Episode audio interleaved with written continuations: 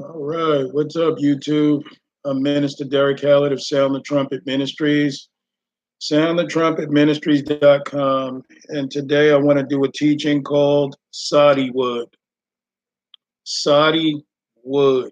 Okay, so some people may see the Hollywood symbol up there and they may see the rainbow flag. So if you've got any bit of intelligence, you'll know where I'm going concerning this message, okay? That there are you know things that are going on in this world there are types of influences and things that you know are coming from hollywood that are really doing a lot of damage to a lot of the people in the world and i think one of the worst things the devil has ever done was to have us believe that you know what's really destroying us is entertainment for us that's something that we need to worry about we need to really truly think about because if we don't pay attention to the things that are around us, hey, Sister Sarah, or the snares of the devil, then you and I can find ourselves in that place of, you know, enjoying our own destruction. So tonight, what we're going to be talking about is the influences of Hollywood, or what you would call wood, because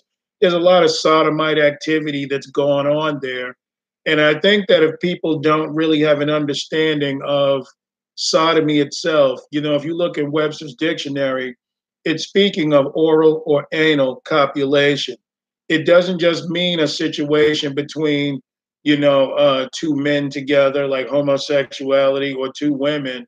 You know, this thing is broad. And I've got a few videos today that you guys are not going to be able to see. You'll hear them, but once again, they're already in the description box if you want to check them out but we're going to be exposing a lot of the things that are going on in Hollywood, this whole homosexual agenda, all these things that they're using.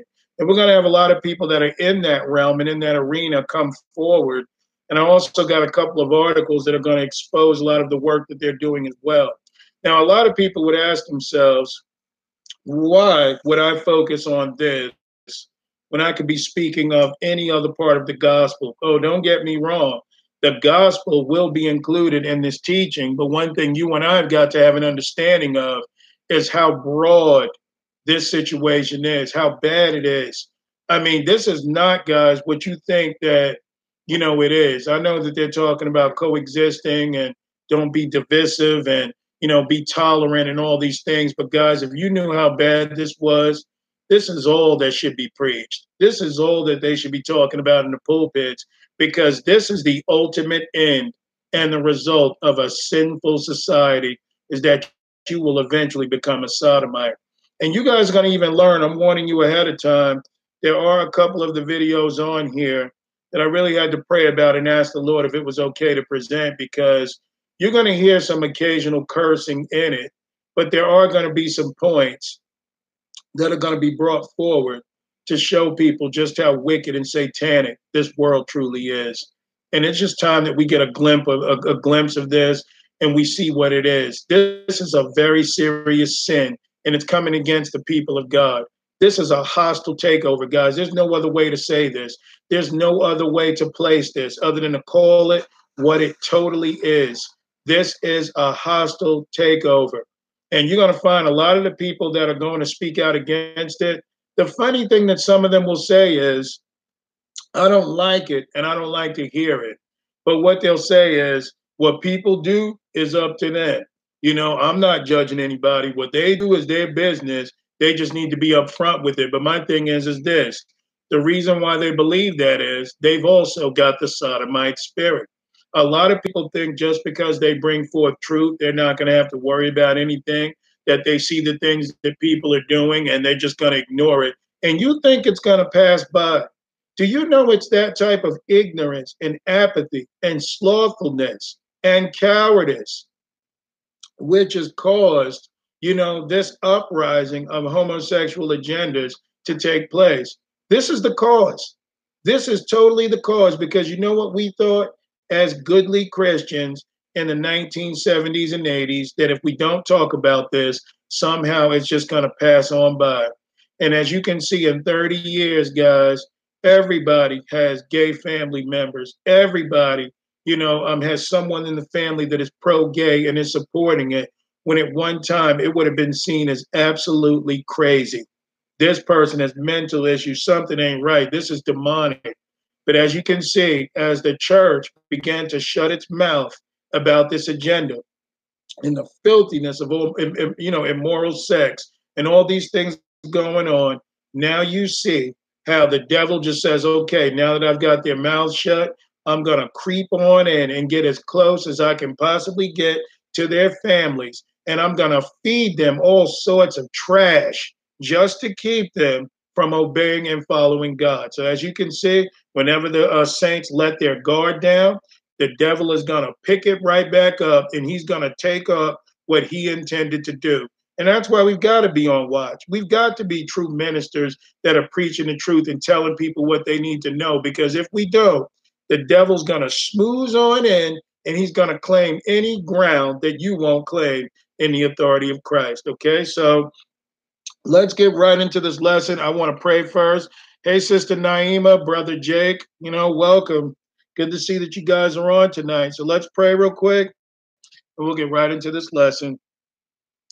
Heavenly Father, in Jesus' name, Lord, we thank you for another day not promised to us. And we just ask, Lord, that you forgive us of our sins and our iniquities and our shortcomings and our transgressions and those things that place a veil between you and us. Lord, I'm grateful for this time for my brothers and sisters, near and far, that you have yet given us another day to be partakers of your word, to be edified by your spirit, that we may choose life and not death. And I pray, Lord, in Jesus' name, that no man's heart be heard tonight, that no flesh be glorified, but only that the Holy Ghost, the spirit of teaching, may come upon us, that he may teach us at uh, his word, that he may convict us and let us know where we're wrong, that we may make it right. And I pray, Lord, that the truth be spoken. I pray that shackles would be broken off of the mind and hearts, that people totally have an understanding of where we are and what the devil is doing to destroy God's people. So I just pray in Jesus' name, let no man's heart be heard, Lord. Please, Lord, let your words be heard that people will receive them.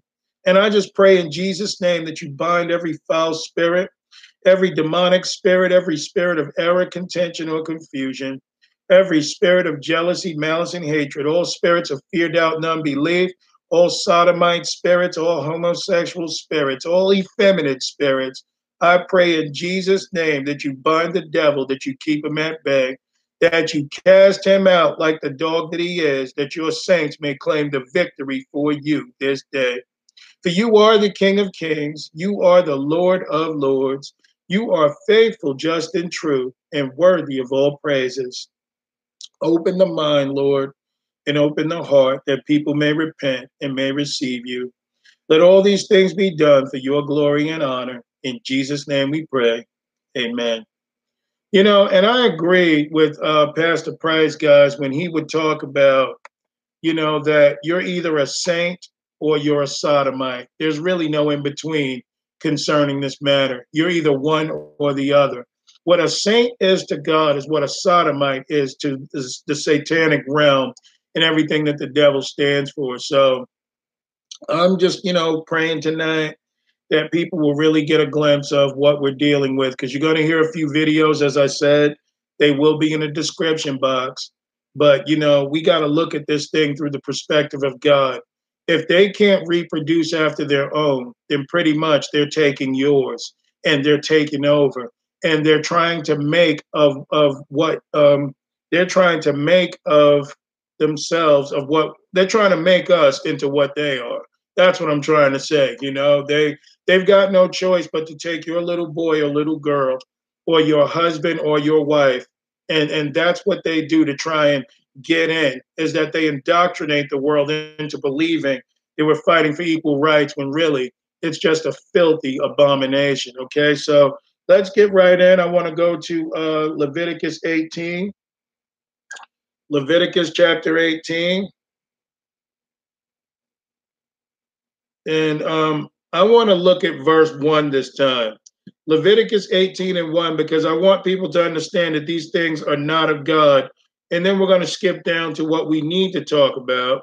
But I want people to hear the warning that God gave his people so they won't fall into the same snare. So this is Leviticus 18, guys. Let's look at verse 1. It says, And the Lord spake unto Moses, saying, Speak unto the children of Israel, and say unto them, I am the Lord your God. After the doings of the land of Egypt, wherein ye dwelt, ye shall not do, and after the doings of the land of Canaan, whither I bring you, shall ye not do, neither shall ye walk in their ordinances. Ye shall um, ye shall do my judgments and keep mine ordinances and walk therein. I am the Lord your God. So what we recognize here is everything that we're about to um, read, okay, in Leviticus 18 had to do with not God's people, but the Egyptians and the Canaanites. These were two fierce enemies of the children of Israel. One group had the children of Israel as slaves to them that they used and abused. And the other group were the group that was trying to keep the children of Israel from making it into the promised land. So you see, they both have roles here. Okay. One is that world system that holds the people back. And the other one is that thing that tries to keep you from your inheritance. Okay, so I just read that. Now let's skip down. Okay, uh, I want to skip down to verse 20. Okay, so now we're in verse 20 and it says, Moreover, thou shalt not lie carnally with thy neighbor's wife to defile thyself uh, with her. So he's talking about no adultery here. So this is going to be talking about all sorts of sexual immorality that was going on earlier in the chapter.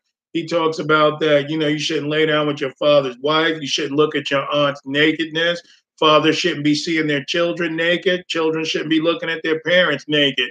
Now, of course, you know that kids have to be changed and all these things go on when they're babies, but we're talking about at the age of awareness, this type of mess should not be going on. So he says in verse 21 And thou shalt not let any of thy seed pass through the fire to Moloch, neither shalt thou profane the name of thy God. I am the Lord. So here he's talking about abortion. He's talking about these children that used to be sacrificed in the valley of Hinnom to Moloch, their god, their god. People are going to wonder what does this have to do with the teaching tonight, but you're going to see it all ties together, okay? Cuz one thing you're going to find is homosexuality, sodomy, pedophilia, and um, abortion, they all come together in one when you really get a glimpse of this thing. So then it says in verse 22 Thou shalt not lie with mankind, as with womankind, it is an abomination. So God calls it an abomination if men lay down with men like they lay down with women. Let's look at that word abomination. That word is H A 441. And that word is Tabia or, or Toeba, sorry. And it means a disgusting thing, an abomination, abominable, in ritual sense of unclean food, uh, idols, mixed marriages, in ethical sense of wickedness. And then it says to abhor, be abominable, do abominably, to be abhorred, uh, be detested, and then it talks about to loathe. So God hates this. This is something that in our right minds, we wouldn't even want to look at twice. That's what an abomination is. When you see it, it's like a, oh man, I mean, I can't even believe this is going on. Okay, this is what he's talking about. To cause to be an abomination, to make abominable, do abominably, and then it just says detestable or filthy or disgusting. So this is what God thinks of homosexuality. And this is what is celebrated today in the world. So this tells you about the perspective of God and the perspective of uh, the world. But you know, we're going to get into a lot of stuff too tonight about sex magic, why this stuff is going on. You hear countless stories of rappers coming forward that they've got to be bent over a desk and sodomized to get a record deal you hear that a lot of Hollywood actors and actresses and entertainers and sports figures, they have been, you know, taken over by this spirit of sodomy or homosexuality. Hey, brother Daryl, you know, God bless. You know, so these are this is the sort of situation that we've got to pay attention to because there has become a hostile takeover. Now, if you guys look at Lot, you guys remember in, in Sodom and Gomorrah, read in your spare time in Genesis 19, it said that when the angels came to see Lot, just to see if this place was filthy or not, Lot wanted them to come into the house because he knew that being out in the open like that, that it wasn't safe for the angels. So the angels came in and it says they ate, and before they could lay down that night, they said that the, all of the house was surrounded roundabout with both old and young that were in that town that wanted to take the angels out of the house and make of them of what they were. They said, Bring them out that we may know them. So that word know is the word yada, which means, you know, um, to be intimate with. So they wanted to be intimate with the uh, the angels to make of the angels of what they were. Of course, they didn't succeed. God destroyed the city you know. But if you go to, uh, let's go to uh, Second Peter, actually, chapter two. Okay, Second Peter two. I want to make a quick point here as we talk about what's going on because I see what the devil is doing. He's gone to the poor people and he's gone to the people that are rejected. And he pushes this thing called Hollywood, the American dream, you know, going after fortune and fame but then when people get there and they think that they're talented, they find out you've got to do more, you know, to be a, to be a star than this. So the devil dangles the money over you. He dangles the fortune and fame and he says, "You know what? This is a perfect opportunity for me to make of man what we are." And I'm going to tell you guys, um, homosexuals, sodomites, they run the world, guys. They're in the political system we have a few of them as presidents already that have participated in these acts. They're the ones that design your clothes. They're the ones that are your talk show hosts. They are your biggest entertainers today and those who sing to you and rap to you. All this filth concerning sodomy and everything else. This is what they're in line with because this is what they do. They want to make of you and I what they are. So let's look at Second Peter 2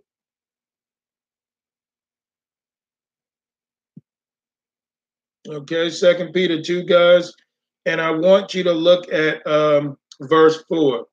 And it says, For if God spared not the angels that sinned, but cast them down to hell and delivered them into chains of darkness to be reserved unto judgment, and spared uh, not the old world, but saved Noah, the eighth person, a preacher of righteousness, bringing in the flood upon the, upon the world of the ungodly and turning the cities of Sodom and Gomorrah into ashes, condemned them with an overthrow, making them an example unto those that after should live ungodly.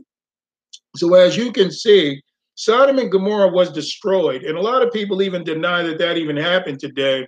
But when you look at the um the world out there at Sodom and Gomorrah where it was, you can find um what feet below, I mean like yards below of scorched burnt earth. Okay. And that's the place that has 96% of all the brimstone in the world. So when the Bible says that God had rained down fire and brimstone on the earth, that's where most of it is. And these archaeologists know that God destroyed Sodom and Gomorrah because of the fact that he wanted people to know that he has no righteousness with unrighteousness. He's not going to put up with this this sin that he calls detestable and filthy. So look at verse 7 and deliver just just Lot, vexed with the filthy conversation of the wicked.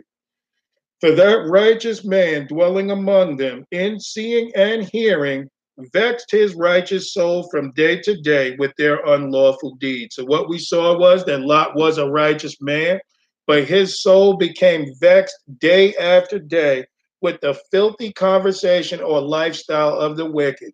It says that righteous man, seeing and hearing, vexed his righteous soul from day to day. So, this is how the devil has gotten with that spirit. He's used Hollywood.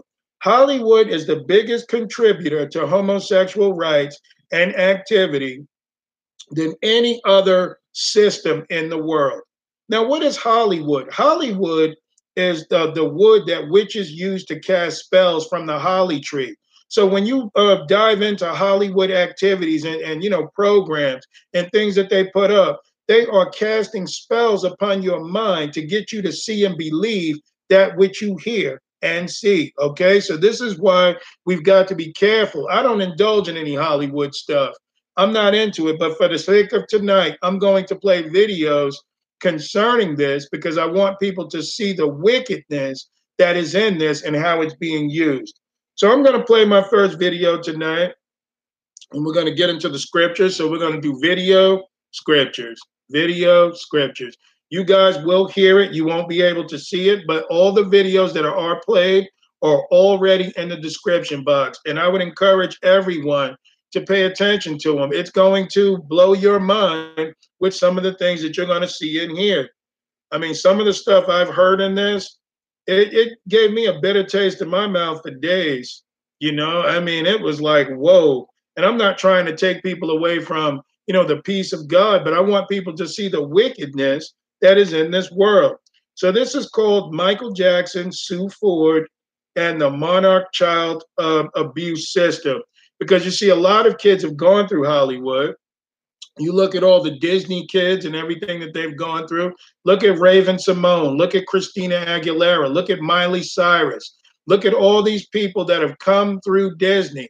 And it was supposed to be innocent, but these people come out like Britney Spears, losing their minds because they were all a part of this monarch mind control and child abuse sex kitten program that they abuse these people to the point to where they they have to come and slip into an alternate personality because they don't want to deal with the trauma and the filth that has happened to them.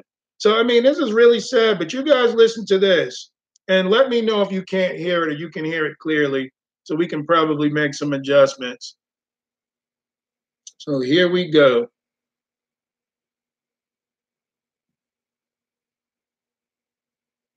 Try this again. The recording just stopped. Okay, so I just saw that there's a new documentary coming out, of, or which has come out about Michael Jackson and his history with abusing children sexually.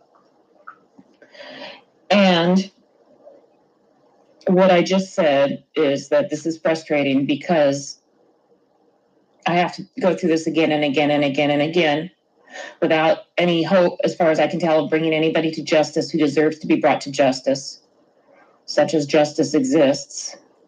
But, you know, the best that a person could hope for is to bring awareness and have this turned around in some way. Um, and what I want to say is that anybody that um, feels shocked or whatever about this, you're all part of this. You are all guilty.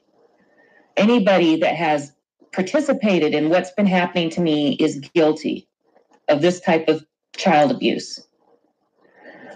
This is part of the same system. Everybody has talked. I mean, there's been talk for as long as I can remember about the abuse that the this family suffered growing up. But it's all been kind of very i don't know it just keeps getting washed away by this machine that protects pedophiles protects this abusive system and um, smears victims if the victims speak up or step out of line. So this has been written about. And this book needs to stop being ignored because this book names a lot of people who need to be looked at. And it's Sue Ford's Thanks for the Memories. And in this book, she describes how the Jacksons, her witnessing of the abuse of the Jackson Five. Her real name, I think, was Sue Ford. Her you know, stage name was Brice Taylor. She was trafficked by some of the most, you know, Bob Hope mostly was her main abuser, raped her repeatedly, repeatedly, repeatedly. Um, Henry Kissinger was a big part of this. Um, the worst people who come off in this book, uh, from my perspective, are Ronald Reagan and George Bush Sr. And I believe every word of this book she's discounted all the time. This is the thing I'm this is what I'm trying to get to. When you discount somebody like this without ever actually checking out her claims and she gives a lot of details, times, places, descriptions. If you don't check out her claims and you just discount her as, you know, some crackpot quote unquote conspiracy theorist or whatever it is, you know, look her up in Wikipedia. I'm sure that's exactly what it says. But that it says she's a conspiracy theorist, not a victim of um, massive child abuse by extremely powerful men and some women. But I, I'm here to say that I believe every word in this book. Okay, here's what she says about Michael Jackson. Oh, let's let's find out the publication date of this book first. Um, just to get some because he was still alive when this book was published maybe he'd still be alive today if you people wouldn't ignore uh, this kind of stuff when it's these legitimate claims are being made publication date is march 15th 1999 so um, this is book is almost 20 years old. This book has been sitting for almost 20 years, being ignored, being discounted. I'm here to say it is true. I don't know that I have personal experience with the exact um, situations, but I uh, this, this fits the pattern. It fits the pattern. It fits the pattern. It fits the pattern. I believe every word in this book. Okay, here's what she says about Michael Jackson. Michael Jackson was just a little boy of four or five when I accompanied Bob Hope to a place where they were filming up and coming talent for television. Bob told me he supported and sponsored the Jacksons. Okay, Bob Hope. This is a key, key, key figure in the pedophilic BS that's been running our country. Maybe that's why the FBI guys who are involved in this call himself Bob. Maybe that's their funny little in joke. Bob told me he supported and sponsored the Jacksons, getting them a professional foot in the door. Their father brought the boys in, and I remembered seeing them taken into a side room where bright lights were on. They all had to drop their pants before their performance, and a big man raped each one of them in a lineup. Then they were taken to a different room and dressed in little suits and sent on stage to perform. Due to the mind control I was under, I'm not sure exactly where we were, but it feels that it was the early days of the Ed Sullivan show. And I bet you it is because Ed Sullivan show was probably just, I just can tell, was mind control hell. I watched as Bob, dressed in a gray pinstripe suit and bow tie with white shoes, shook hands with Ed, then with the Jackson boy oh, then the Jackson boys went on. They were made into a sensation and famous on purpose so that they could be used in the future to influence large audiences stop pouring water down the sink while I'm reading this. This is important. This is what people need to know. This is big deal stuff, and everybody should read this book. I'm so sick of this. Bob and his connections knew that all they needed was some talent, makeup, costumes, lights, glitter, and a lot of publicity. He said publicity was the most important ingredient. I was just a teenager, and Bob said he wanted me to be present so I could learn the ropes to being a starlet. He wanted me to see how it was done and feel comfortable around the stage. I think he said it was that as a cover to other people to hide the real reason I was with him for his and others' sexual pre- pleasure. so she says that she was um, trained and trafficked by the CIA, working with the mafia and, you know, a bunch of people in Hollywood and a whole bunch of people in Washington, D.C. Bob explained to me how important clothes are to one with a public image to uphold. I had on a small, excuse me, I had on a short, small, tight fitting, low cut yellow sheath dress. I did as I was told and I wore it along with the gold high heels I was provided. And she's probably a teenager at this. Yeah, she said I was a teenager. They, they trafficked her a lot as a teenager by they, I mean Bob Hope, Henry Kissinger et al. Bob was often the connection for the new entertainment. The council used his connections for their own interest and got key entertainers in place for future use. Many were robots like me. Couple things. The council, she doesn't say exactly who the council is, but the council appears to be a group of people who essentially run the United States government from the outside through this pedophilic system that I'm also part of. When she says many were robots like me, she means under mind control, put into trances while they were being exploited. I saw many of them get hurt. I never saw Bob get hurt, though. The Jacksons were hurt. I was witness to their abuse. That first time when they performed, Bob got them onto the show, and then we left in the limo and watched from the television inside. He told the driver to drive around until the show was over. Then Bob told me, See how easy it is to be a star? And he laughed and pushed my head into his lap for oral sex. Again, she's a teenager. I think most would agree that the inherent love that is part of Michael Jackson's soul essence shines through the world for the world to see. In spite of the programming themes and some of the songs he sings, as I was recovering, I often held on to the words he sang. The lyrics reminding me, You are not alone when I felt so very alone. To Michael, I extend a hand and say, You also are not alone. Now there is a way out of this insanity. And everyone knows now how Michael actually got out of this insanity. So anybody that you know is going to watch this or talk about this, this is the context that it needs to be seen in. And this is, like I said, I believe every word in this book. I just noticed something about this documentary that I did a um, quick little video about trying to bring attention to the Brice Taylor, Thanks for the Memories book. I really want that book to start getting attention. I really, really want that book to start getting attention. There's too much stuff in there that we should be paying attention to.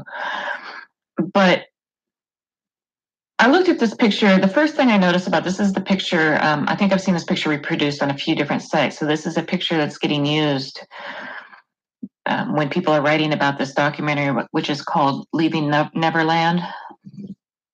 First thing to notice about it is they've chosen a photo with a scratch on it. So there's a scratch on the right side of Michael Jackson's face, extending from his eyebrow, eyebrow down his cheek over a lock of hair pointing maybe towards his chin. It seems to be going in that direction. So if I think about if, if that might be significant, okay, if I think about that and why it might be significant, it might be significant if um, the right eye being scratched. It might be significant about, about hair, you know, thoughts uh, the cheek, pointing towards the chin, a point of vulnerability on the right side. Okay, that might be part of what's going on with that scratch. But what I just kind of ignored that because I see that kind of thing all the time. But what actually struck me, because I just read this passage from Brice Taylor's book, is the way the boy in this picture is dressed. So this is what I read in the this is the passage that I read, and she's describing Bob Hope in a gray pinstripe suit and bow tie with white shoes. And lo and behold, look at he doesn't have a bow tie, but he does have a white and gray pinstripe suit on. A white and gray pinstriped suit on. So it makes me feel like whoever chose this photo was aware of this. I think a lot more people are aware of this and admit to it. Um, and um, you know, she's essentially describing an external a group that's external, extra um, to the United States, running the not just the United States but a lot of countries, which she calls the Council. And I think the Council, maybe she mentioned it had some sort of connection to Rockefellers or something like that, but. Um, she doesn't say who they are. So she's written this book in such a way that she's also trying to stay alive. And so she's, you know, she's taken all these different sort of um, techniques about who she gives information to, how much information she gives out, and things like that in order to um, try to get the information out on one hand, but also, you know, stay alive. Okay, um, there's like maybe two minutes left to that uh, video, but you know, you guys get it. You hear about the Jacksons. I mean, they were taken into a room, you know, um, before they performed on the Ed Sullivan Show, and some big guy just came and raped each one of them, and then they still had to go out and perform. You know, you see, you would have to ask yourself, why do they do this?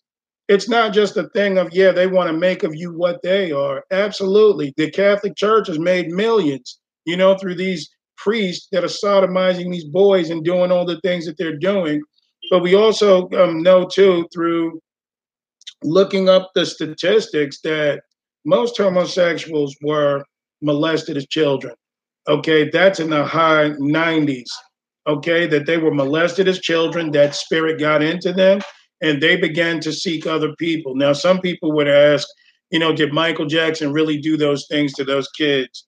You know what? It's not up for me to say, but if I had to bet on it, I would say yes. Why? Because we knew one thing about Michael he wasn't right mentally. Any grown man, okay, and I know he was abused and I know everything they went through with their parents and all, but any grown man that's going to want to spend time with little kids that are not his, and he wants to lower himself to their level and have sleepovers and all this and no parents around.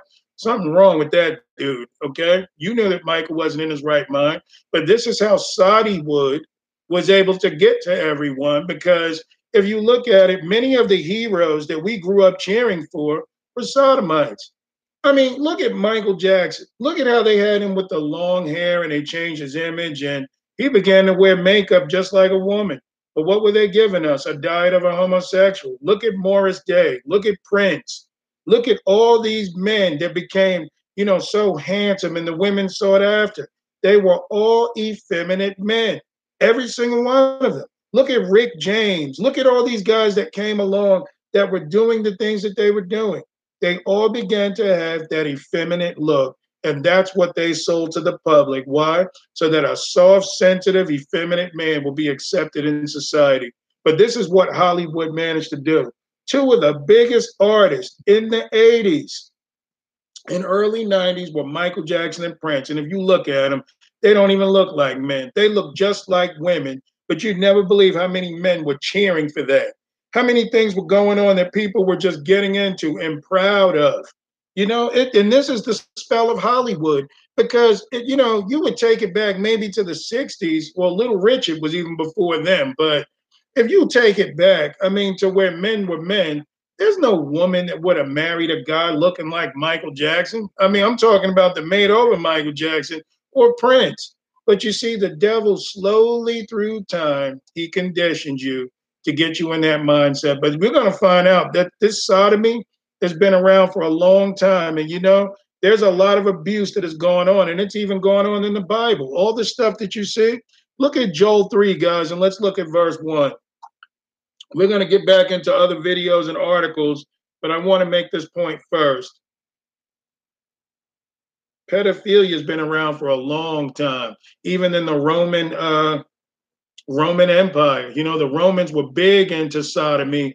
And, you know, I did that teaching um, not too long ago about pior delicatas, which meant like, you know, dainty little boys that they would mess around with. And they considered that okay. And they even thought it was okay to do that to little boys or do that to other men as long as you were the one that were providing. You know, you were the giver. And that's disgusting. That's a homosexual, you know, but they make excuses for that sort of thing today because they want people to fall in line with it and believe it's all right. If you're a man and you've got a woman, you know, giving you oral sex, you're not a man, you're a sodomite. Okay. If you're a woman of uh, receiving that from a man, you're not a woman, you're a sodomite. If either one of you are being a partaker of anal copulation or being penetrated, you're a sodomite. Okay, you're not a man or a woman. And that's something that you got to recognize is that this spirit is crossing over simply because the devil has put new boundaries on sexuality when the Bible tells us that there are many things that are not okay. Okay, and this is how it's spreading. And if any husband out there is arguing with his wife for this sort of thing, you're a sodomite okay? Because it's not natural for a man to want to do that to a woman. We picked up that appetite through, you know, sexual demons and, and being in line with that filth that we begin to desire it. So look at Joel 3 and look at verse 1. He says, For behold, in the days and in that time, when I shall bring again the captivity of Judah and Jerusalem, I will also gather all nations and will bring them down into the valley of Jehoshaphat and I will plead with them there uh, for my people and for my heritage, Israel, whom they have scattered among the nations and parted my land. Now, you guys even look up the pink swastika when you get a chance, and you'll understand that even the Nazis dealt this way because what were they trying to do? Make of you and I what they are. So it says, look at verse 3 and they have cast lots for my people and have given a boy for an harlot and sold the girl for wine that they might drink.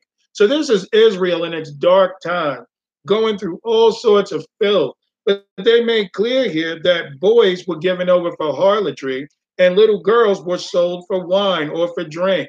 So you see, this is a corrupted society that you see today playing out. That a lot of these parents, for the for the case of fortune and fame, have given their kids over to the beast to have them sodomized and these things done, just that they may obtain riches. I mean, this is sad to think about. He says, Yea, and what have ye to do with me, O Tyre and Zidon, and all the coast of Palestine? Uh, will ye render me a recompense? And if ye recompense me swiftly and speedily, will I return your recompense upon your own head?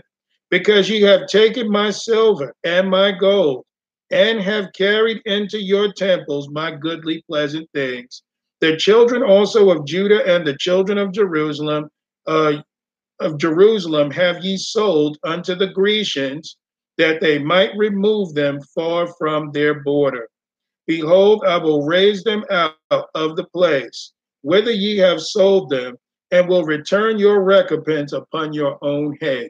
So, for all those parents that have not repented, that have given their children over to Hollywood for the case of fortune and fame, you're gonna pay a price. Now, I would I would hope that that Joseph uh, Jackson, you know, really repented and got his life right. But you know what? If he hadn't, he's gonna bust hell wide open for doing the things that he did to his family, for the mind control, all this stuff for money. I remember one day, Sister Sarah and I were talking, and she told me the story about how Michael Jackson, um, his dad used to take him to late night meetings. Michael Jackson had an interview about this. His dad would take him to late night meetings, and he would go up into these executive rooms. They would close the door behind him, and Michael Jackson would watch uh, two men or however many executive men were involved in sodomy. He would watch them do that to each other, and then they would. Um, and his dad was with him and they would have Michael Jackson come and get involved in the activity.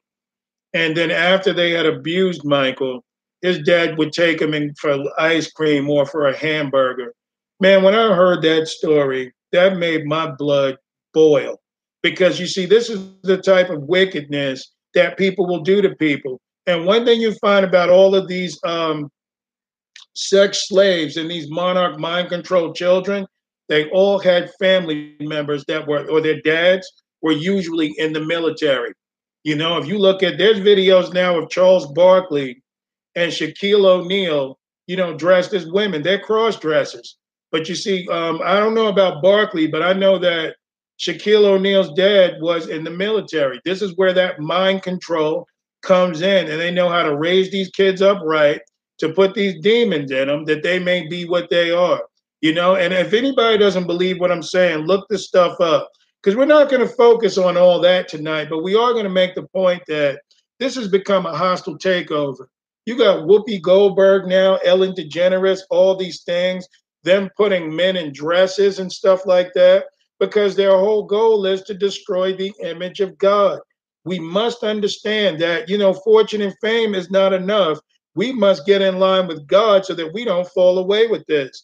So I just want to make two quick points. And then from there, we're going to listen to another video. But let's look at Proverbs chapter 11.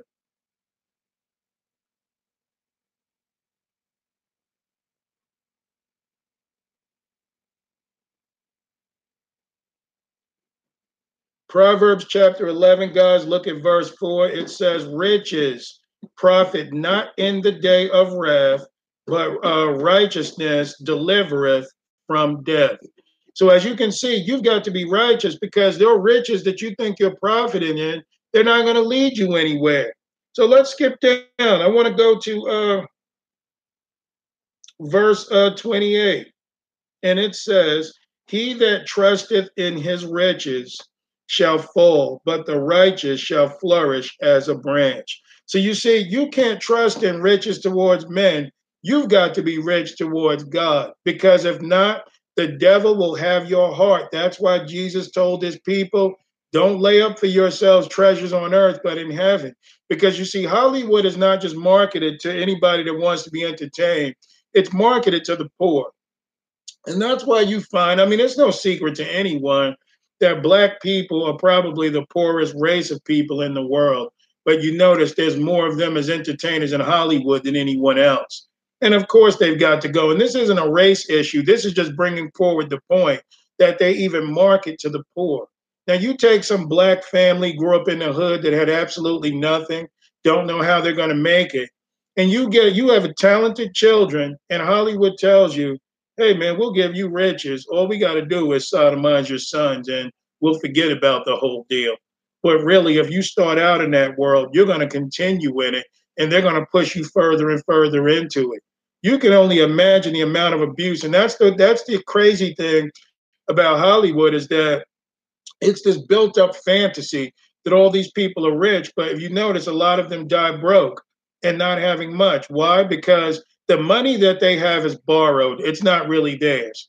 As long as you uphold the image and you do what they say and you get on that couch when I tell you to, or you get on your knees when I tell you to, you can keep, excuse me, your riches. But if not, we're going to sick the IRS on you, okay? Or we're going to, you know, just kill you and tell you that you died of sleeping pills. So once you get in with this beast, there is no just getting out of it like that, okay? So that's what we got to be made aware of. If you trust in riches, you're going to be sold unto the beast. And that's why I've got a teaching coming up next week about the mark of the beast, because we must understand that the mark is the least of your concerns if you have partaken in this and you're led by riches or you have the desire of men and of the filth of this world, be prepared to take the mark unless you give your life to Christ. Why? Because you act just like the beast. You die, you you know you eat everything the beast tells you to. You listen to that kind of music. You watch that kind of filth on television. You believe in this world system. So that qualifies you to take the mark. And a lot of these people have already taken the mark. It wasn't the mark that led these people into their filth. It was the name of the beast or the number of his name. The name of the beast is to be in line with everything associated with the beast, and the number is the very nature of the beast. Man and beast were made on the sixth day. So, this is what we're dealing with. So, let's get into another video real quick. Okay, some of you might have seen this one already, but um, yeah, let's get into it as we talk about, you know, Soddywood, because this is what they're doing to people. They're using and they're abusing people for their own will, you know, because they want to destroy the image of God. And what are they doing? Using money to bring this thing to pass and using entertainment so you won't even notice that this is what's going on. Uh, hey, brother or sister. Um, oh, brother Mike. Hey, brother Mike. So let's look at, um, you know, this is uh, Dave Chappelle will not wear a dress. All of these videos are in the description box. And when you get time, look at them, guys. He's on Oprah's show telling this story. I mean, I'm a conspiracy theorist to a degree. Like when I, I connect dots that maybe shouldn't be connected, I don't know. But certain dots, like when I see that they put every black man and the movies and the dress at some point in their career. I'll be connecting them down like, wow, these brothers gotta wear a dress. This happened to me. I'm doing a movie with Martin. Yeah. The movie's going good. So I walk in the trailer. I'm like, man, this must be the wrong trailer because there's a dress in here. they come in. So the writer comes in. I think he's the writer. He's like, Dave, listen, you got this hilarious scene where Martin's sneaking out of jail so he disguises you as a prostitute. and you put this dress on, and huh? Well, this prostitute. No, I'm not doing that. I don't feel comfortable with that. that should have been in the discussion. What? you don't feel comfortable with it. I mean, it's a hilarious bit. All the greats have done it. So, well, if all the greats have done it, it's kind of hacky, right? You're right. So why don't we just not do it? Because I don't feel comfortable wearing a dress. Oh, come on, Dave. Listen, we, we got it all set up. We are supposed to shoot every every minute you waste costs this much money, you know, the pressure comes in. I'm uh, now I'm not wearing no dress, man. I'm funnier than a dress. Just give me something funny to say. I don't even wear no dress to be funny. Am I Milton Berle? Blah, blah, blah, blah. You know, we go like this. And then finally he's like, ah, and he, he leaves. And then like the director comes, David it really would be great if you wear the dress. What is wrong? What is this? Brokeback Mountain? Here? So, so then,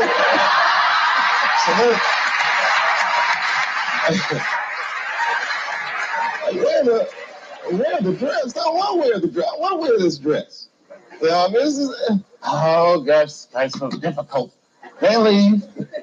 Now the producers comes, come on, David would be so great. I mean, and then I started thinking about it. all the comics that I've seen. Man, you know, strong brothers, why, why are they putting us in these dresses? But the minute it was clear, I was adamant, I'm not wearing a dress. I'm not wearing the dress. All right, fine. Think of something else. That comes back 10 minutes later. The whole new scene. How, damn, how did you write the scene so fast? you know what I'm saying? So you got to take a stink. Okay, so that was Dave Chappelle talking about when he first started in his career. Hell, you know, and, and I'm not for any of the stuff that these guys do, okay? I want y'all to understand that right now. Anything worldly is of the devil. It has nothing to do with Christ. But I'm bringing up the point here that you know he was a promising young actor and, and comedian, and you know he's back now, so I guess they eventually got to him. But the point is, is he was gone for quite a while because they wanted him to wear a dress, and he said that all the Hollywood actors were actually doing this sort of thing. That they were, you know, I mean, it's true. You guys remember Eddie Murphy? You know how many times he wore a dress. You look at the Wayans brothers. You know they wore dresses. You know if you look at uh, what's his name, Jamie Foxx, you know, Will Smith, um, Arsenio Hall, you know, um, I mean, there's just so many. Wesley Snipes, all these guys at some point in their lives had to wear a dress because that was their initiation that these men have been sodomized.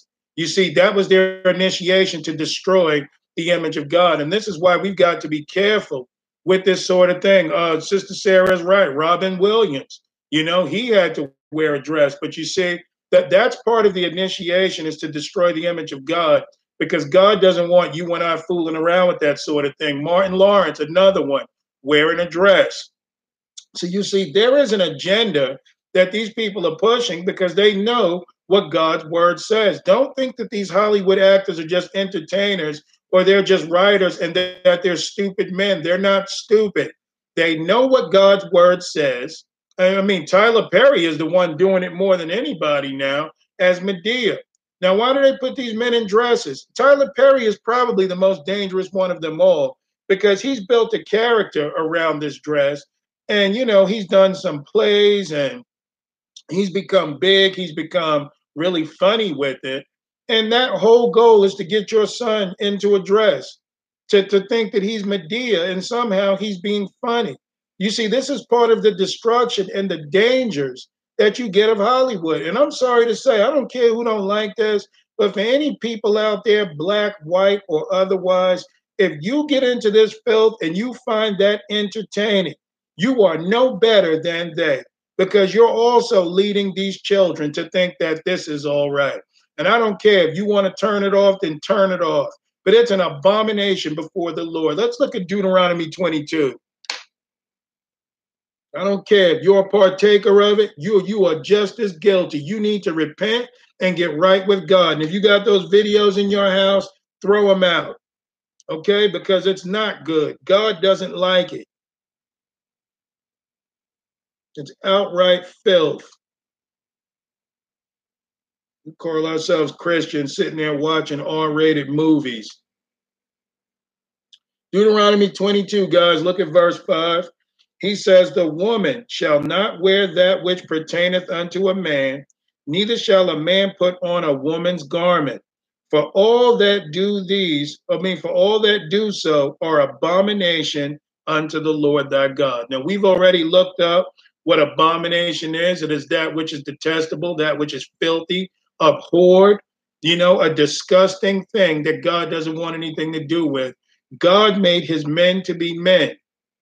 But what you're finding out is the devil, every chance he get, is not going to put his those who follow him in dresses, but he's also going to try and get the people of God to to mimic these Hollywood stars. And I got this video in the description box. I hope you guys look at, but it's called the uh, satanic or the homosexual hip hop agenda.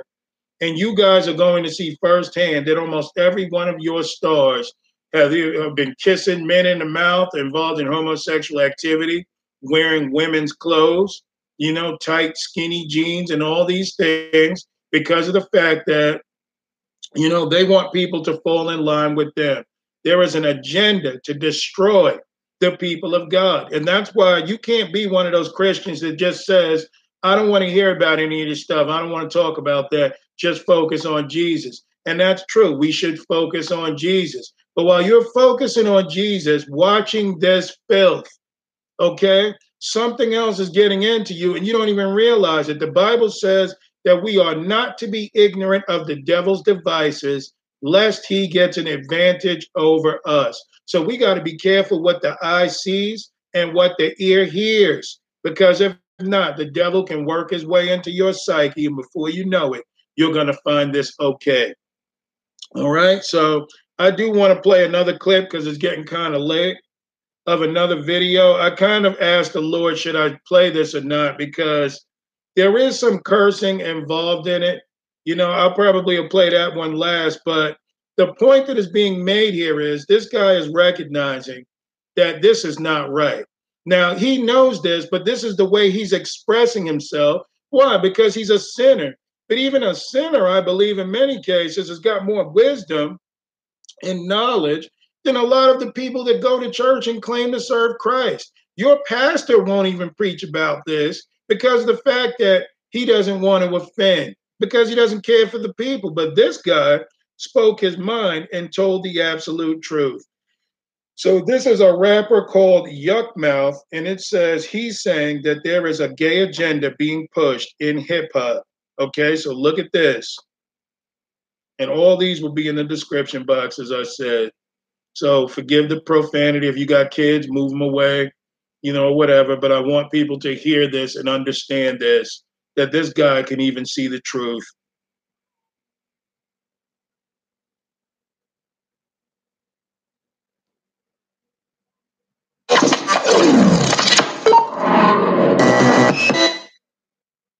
Like back in the day, like you grow in a certain neighborhood, you gotta w- watch what, what color you wearing. Still, is it still like that?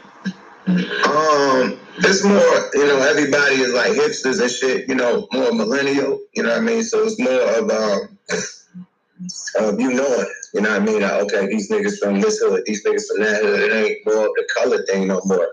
You know, it ain't the flag. Niggas ain't wearing flags like that. Niggas ain't wearing, you know, the neighborhood shit the most you could get that a nigga wearing from some, you know, gang bangers like the hats. You know what I mean? So you could tell like what type of hat a nigga wear, that what set he from. That's probably the only thing you'll see. You know what I mean? Period. And then once you see that, you're like, oh yeah, don't fuck with them.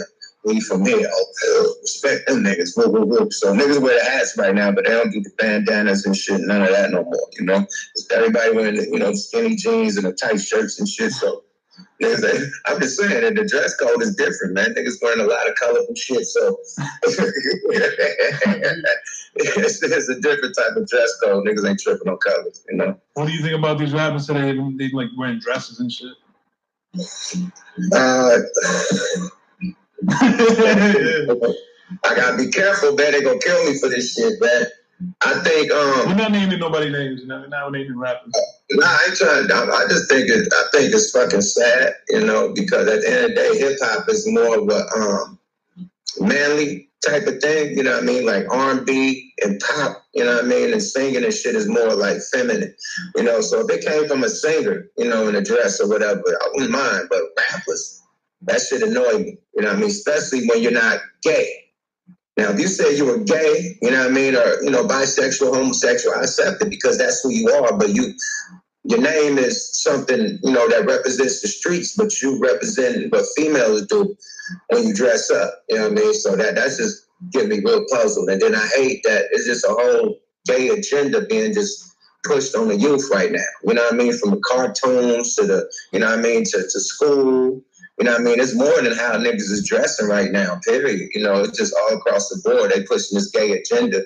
And they just, you know, like give the kids a choice, you know, give the kids a choice to grow up, you know what I mean, to make a choice. Don't just put it in their face and say, hey, you're the, you know, like you, they changing it up. You can't be a male or a female like when you're born. It's like transgender. Like I don't know what the fuck going on. So just across the board, it's just this weird, weird, weird, weird, weird.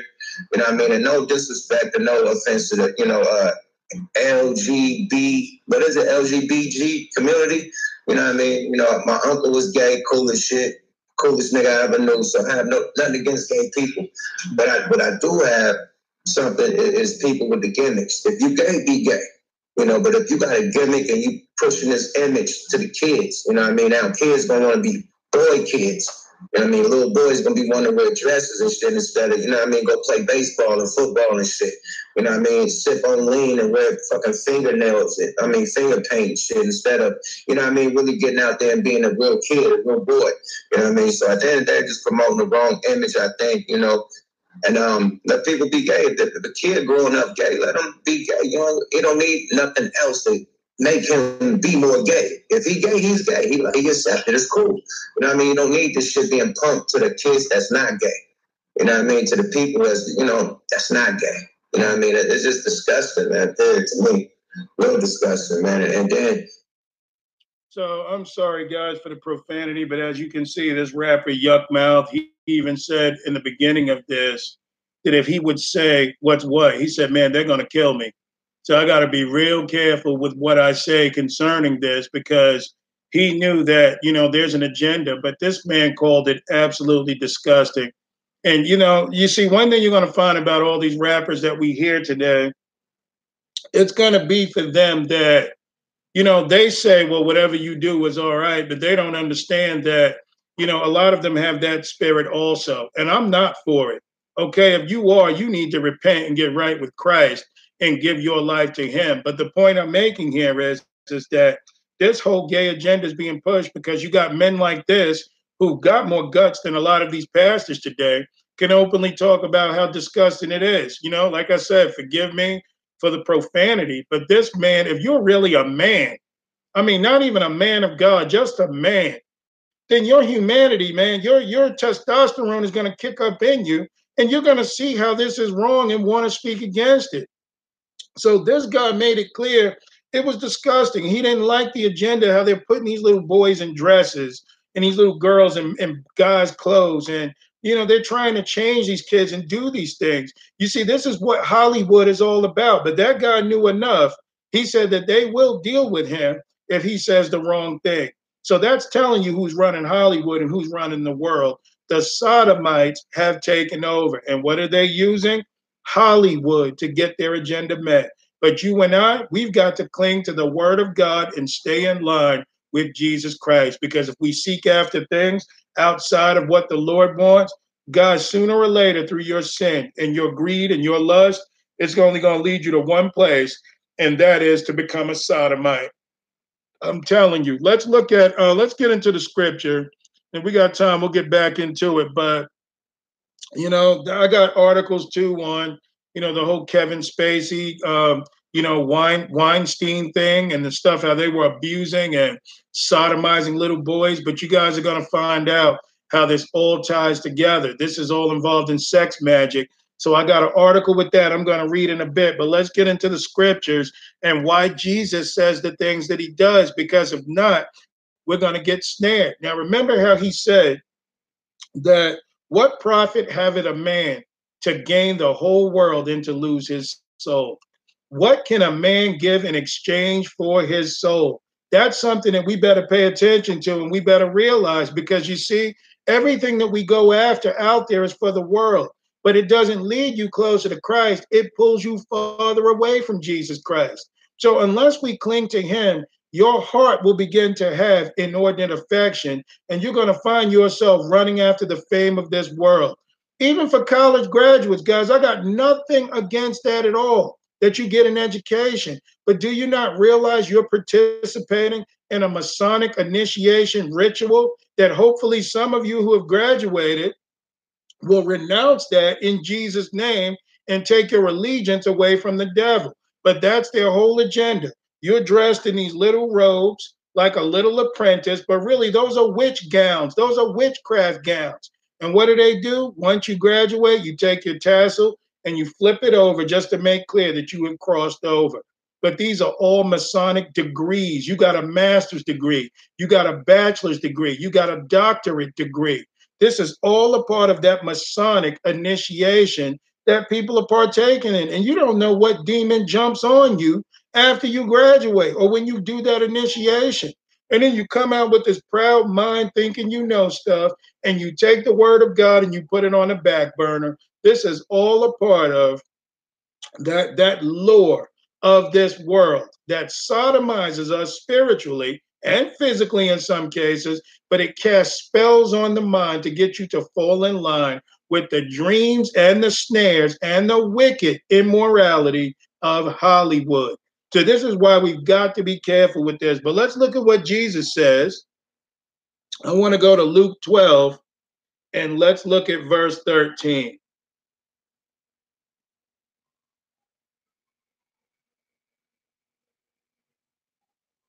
Luke 12, look at verse 13. It says, And one of the company said unto him, Master, speak to my brother that he divide his inheritance with me. So, what are these people coming to Jesus about? A money issue. It's an inheritance. Maybe somebody died and left money, but this is their concern. And he said unto him, Man, who made me a judge or a divider over you? So, in other words, who said that I care about that mess? Look at verse 15. And he said unto them, Take heed and beware of covetousness. For a man's life consisteth not in the abundance of the things which he possess he possesseth. So this is what he's telling him here that a man's life does not consist of those things. Okay, that's covetousness. What is covetousness? That's greed. That's to go after the cares of this life that keep us from the ways of Christ. But look at what he says in verse 16. And he spake a parable unto them, saying, The ground of a certain rich man brought forth uh, plentifully. And he thought within himself, saying, What shall I do, because I have no room where to bestow my fruits? And he said, This will I do. I will pull down my barns and build greater, and there will I bestow all my fruits and my goods. And I will say to my soul, Soul, Thou hast much goods laid up for many years. Take thine ease, uh, eat, drink, and be merry. So here was a man that felt like he had plenty of riches. The barn that he originally had for him was too small. So what did he do? He built a bigger barn and he stored up all his treasure and he became happy and merry and said to his soul, Soul, we're going to eat for many days. We're going to have all these things, you know. Life is just going to be good for me. But look at verse 20. But God said unto him, Thou fool, this night thy soul shall be required of thee. Then who shall those things be which thou hast provided? So you see, you can build up anything you want to here, but death is the great equalizer. And you see, there's a lot of people like Beyonce and Jay Z and all these people that have sold their souls for rock and roll, sold their souls for a record deal or for a contract or, you know, for auditions or to be accepted and be starred in movies. Many of these people have sold their souls, but you know what they've all found out? It's just not worth it. I'm in this and now I'm feeling like I'm stuck. You're not stuck. You may do without, they may kill you now, but if you die a Christian and you give your life to Jesus Christ and you repent, God will set you free. And He may just preserve your life and protect you. But you see, this is why the devil wants you to say certain things. He wants you to commit to what he's got. Because when you sell your soul to the devil, he's got a legal right to use you. Pastor Price used to say this, and this is true. How can you give a man like Jay Z billions of dollars? What is his contribution to society? What has he really done for the makeup of society? All he's done is demoralize your sons and daughters and, and teach all kinds of filth with nursery school rhymes. So you see, when people indulge in that and they get into that, the devil is going to pay Jay Z large sums of money. For what purpose? That they may, you know, um, get you know get the minds of, of men and women and children okay, to become corrupt and to follow after their spell. That's what this is about, man. And a lot of people are running, going after fortune and fame, realizing that it's going to cost them more than they can possibly wish. That's how the devil is. When you get a tattoo, that'll cost you $250, $300, but it'll cost you $30,000 to have it removed. This is the way the devil works. You know, marriage to the wrong person, easy to get into. You want to get out, and I'm not for divorce, guys, but it'll always cost you more. That's what a sinful world is all about. Sin will cost you more. What is it? What did uh, Pastor David Langford say? Sin will take you farther than you ever wanted to go. It'll keep you longer than you ever wanted to stay. It'll cost you more than you were ever willing to pay. And that's what we better understand. The devil plays for keeps, the devil deals in credit. You'll have fun now, but you'll pay later because he tries to build a covenant with everything that we have. You know, so look at uh, what Jesus says in verse 21. He says, So is he that layeth up treasure for himself and is not rich towards God. So, as you can see, we need to be rich towards God and not to self. When you store up for self, you're only going to damn your own soul if you know not Christ. Verse 22 says, And he said unto his disciples, Therefore I say unto you, take no thought for your life, what ye shall eat, neither for the body, what ye shall put on. The life is more than meat, and the body is more than raiment. Consider the ravens, for they neither sow nor reap, which neither have a storehouses nor barn, and God feedeth them. How much more are ye better than the uh, better than the fowls? And which of you, with taking thought, can add to his stature one cubit?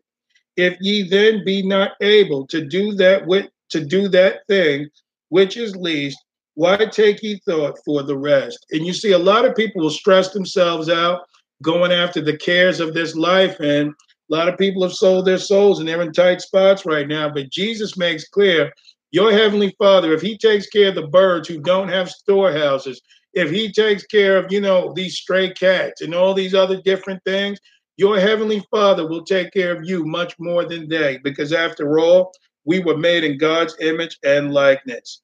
He says in verse 27 Consider the lilies, who they grow, for how they grow.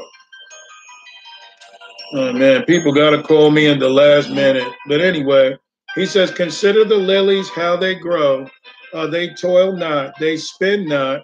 And yet I say unto you that Solomon in all his glory was not arrayed like one of these.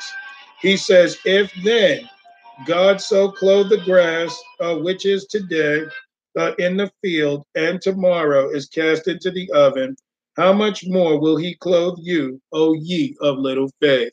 So you see, if you got faith in God, you're going to wait on the Lord and you're going to let Him direct your life. He says, For all these things through the nations of the world seek after, and your Father knoweth that ye have need of these things. So he made clear in one and another version it talks about in Matthew that the Gentiles seek after these things. What are the Gentiles? Worldly people. What are the people of the nations? Worldly people that know not God. They seek after the riches, the fortune, and the fame, and all that they could have. But look at verse 31. He says, But rather seek ye the kingdom of God, excuse me, and all these things shall be added unto you. So as you can see, if you seek Christ and you you pay attention to what God wants, God will meet every need for you. But if you go the devil's way, he's going to get you to commit to things that are only going to destroy you in the end. And that's what we got to be careful of. So um, look at First Timothy chapter 6, and we'll get right back. I got another video to play for you guys.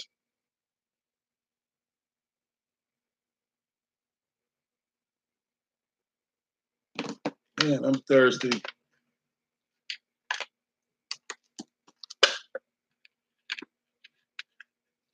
Oof.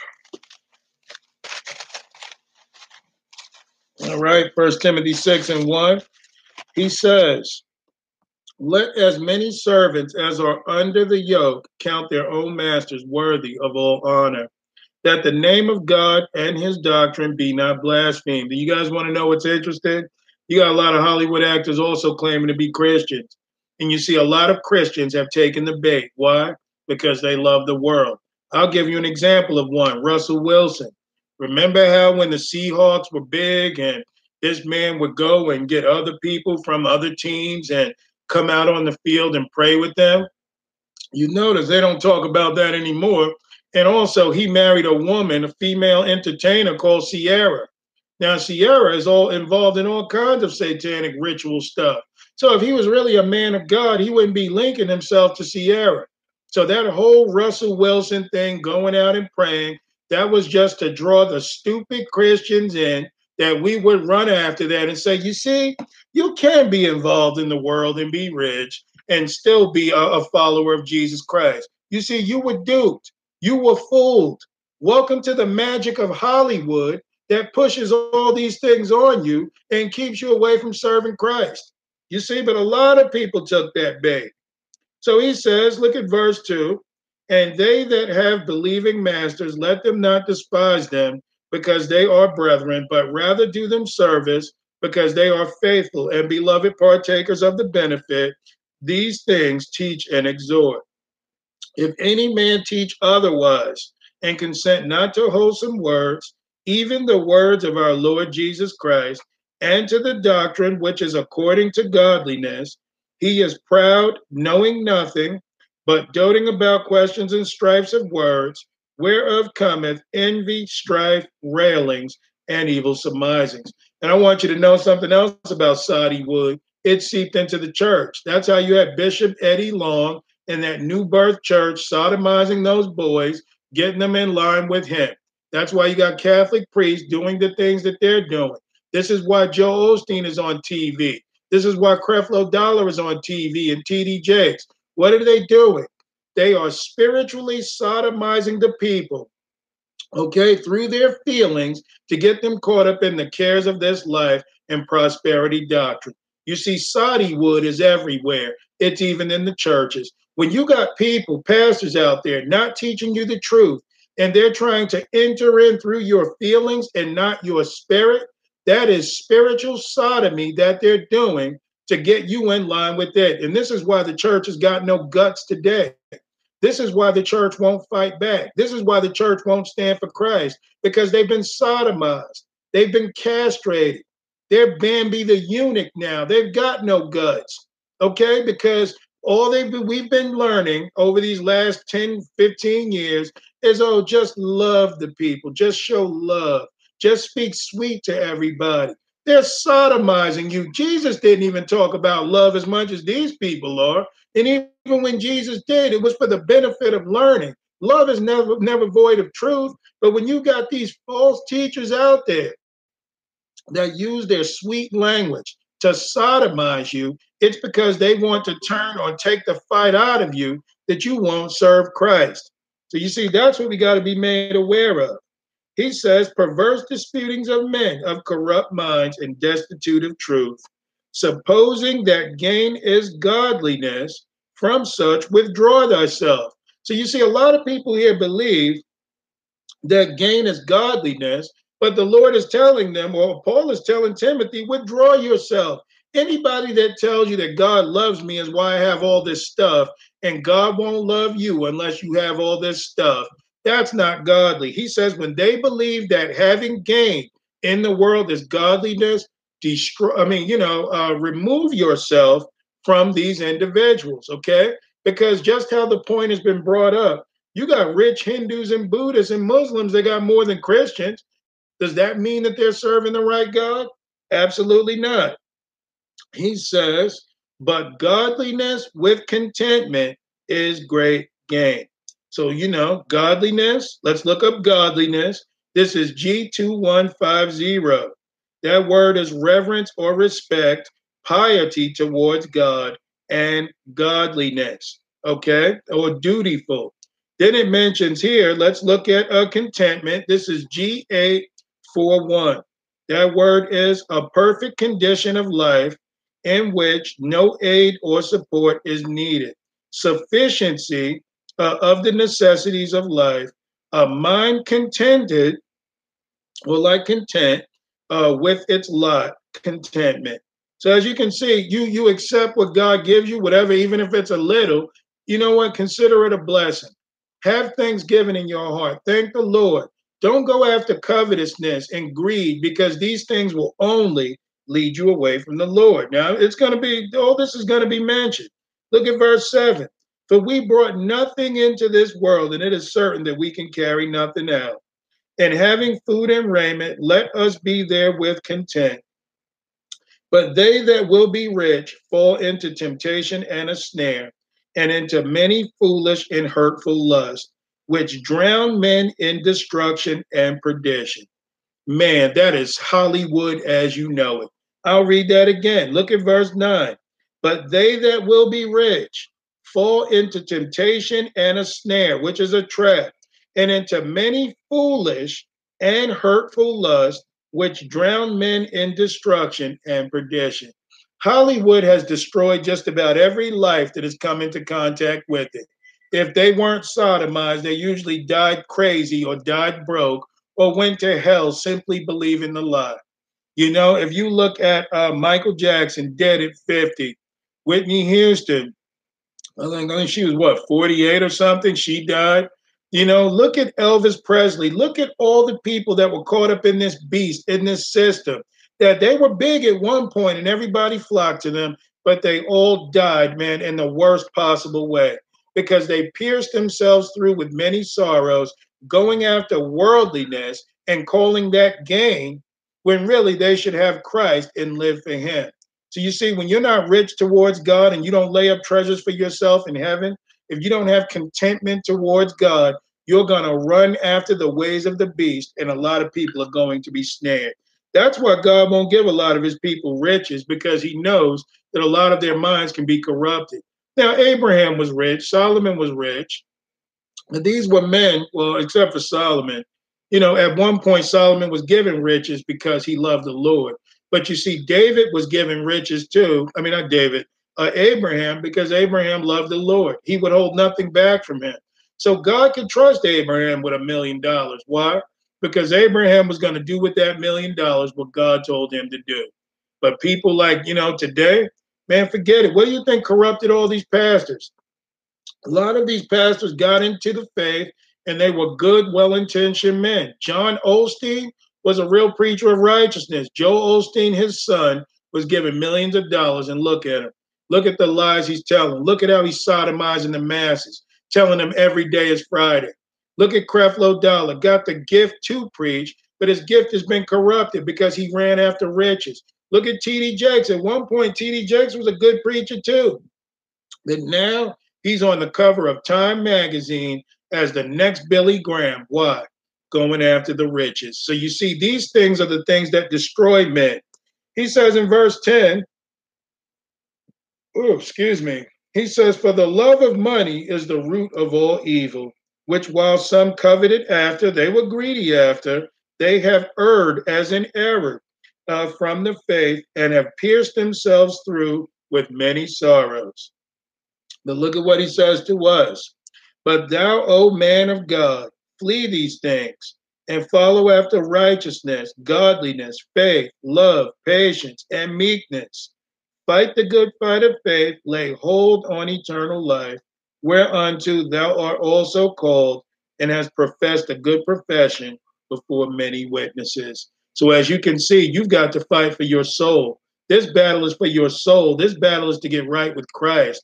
This battle is to forsake the cares of this life that we can walk with Jesus because a lot of people have erred from the faith and pierced themselves through with many sorrows, going after fortune and fame and everything that Hollywood has to offer.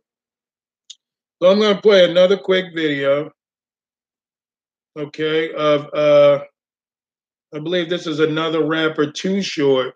He talks about gays and hip hop. Okay. And the reason why I'm going to keep stressing that point is not because I hate homosexuals. I want them to repent. But you see why men's clothes is getting skinny. They're wearing purses now.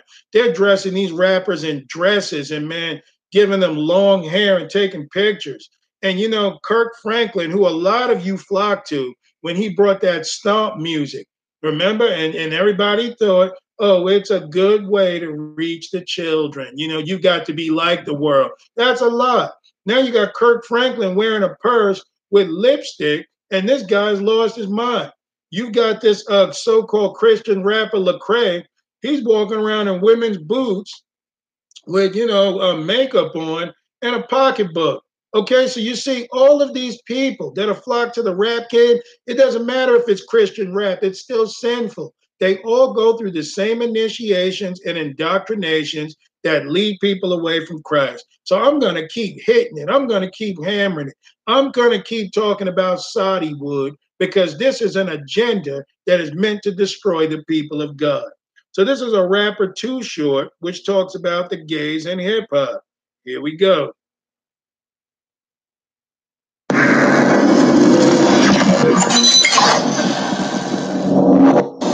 I, I remember I interviewed Mano back in the day, and I asked him if he if he would ever do a, a song with a, a gay rapper, mm-hmm. and he said that he's pretty sure he's done one already. That's that Joe the question. That's mean A lot of rappers I asked, Do they think about it for a second? They're like, pretty sure I've done a song with a gay rapper. Yeah, man, I, I'm in the industry. I've been hearing stories since 1997. I don't talk about that shit. My personal opinion is, if you talk about it too much, something bad will happen to you. Cause there's something, there's something in the air, man. We're just like a, I'm a conspiracy theorist, so we know. I'm gonna play that again, guys. I'm sorry, I'm gonna play that again because the devil didn't want to hear it. I don't know why people are actually messaging me while they know I'm teaching, so I'm gonna have to mute this. I'm sorry. But I want you guys to hear what he says concerning this because, you know, this is key. This is key. Check this out. I remember I interviewed Mayo back in the day, and I asked him if he if he would ever do a, a song with a, gay rapper, mm-hmm. and he said that he's pretty sure he's done one already. I asked that Joe the question. Ooh, that's me, a lot of rappers I asked, did they think about it for a 2nd i I'm like, pretty sure I've done a song with a rapper. Yeah, man, I, I'm in the industry. I've been hearing stories since 1997. I don't talk about that shit. My personal opinion is, if you talk about it too much, something bad will happen to you. Because there's something, something in the air, man. We're just like a, I'm a conspiracy theorist, so. You know, Fat Joe said there's a gay mafia. I was just gonna say about it. I didn't want to say it because I'm a conspiracy theorist. you know, you talk about it, something gonna happen to you. Yeah. So you, you think it's a game out I think if you talk about it, something's gonna happen to you. But I was homophobic in the '90s, and the world got so gay that it just kind of went away. It's like I think um, this is what a gay person told me. It's like you could just tell. It's like just like when a man's attracted to a woman, you could tell who's gay. It's, a thing. So I personally have never been hit on by a homosexual, but I've been around tons of them. It's like I, I used to be like, you know, keep the first away, but now I don't, I don't, you can't shoot a video, you can't do anything. You can't get on an airplane, you can't do anything without having to interact with gay people. So it's like it's like with the whole gay marriage thing. I'm like, why are you hating on this? Just let them get married. Just what the fuck? They don't want to get married probably because they want to live their lives together. They're going to do that anyway. They want to get married so they can get some marital benefits. Right. That's what the whole shit is about. So why hate? Um, if it wasn't a gay song, you know? But what if we talk about some gay shit? I wouldn't be on the song. I'm saying, yeah. but if we're talking about a subject, I don't, I ain't tripping. I don't care. So there's another rapper that was talking about that there's a gay mafia and he said, Hey, if I say these things, something bad is going to happen to you. So he said he had to be real careful with what he said. But you see, he also brought up a key point, making uh, saying at one point he used to be homophobic. There's no such thing as homophobic. Okay, that's a that's a medical term or, or a mental issue term that they give to anybody that doesn't support it. But here's the thing: he brought up that yeah, man, they run the industry you know, you don't want to talk about it because you can get yourself in trouble. But here's the thing he said that the world used to be really gay.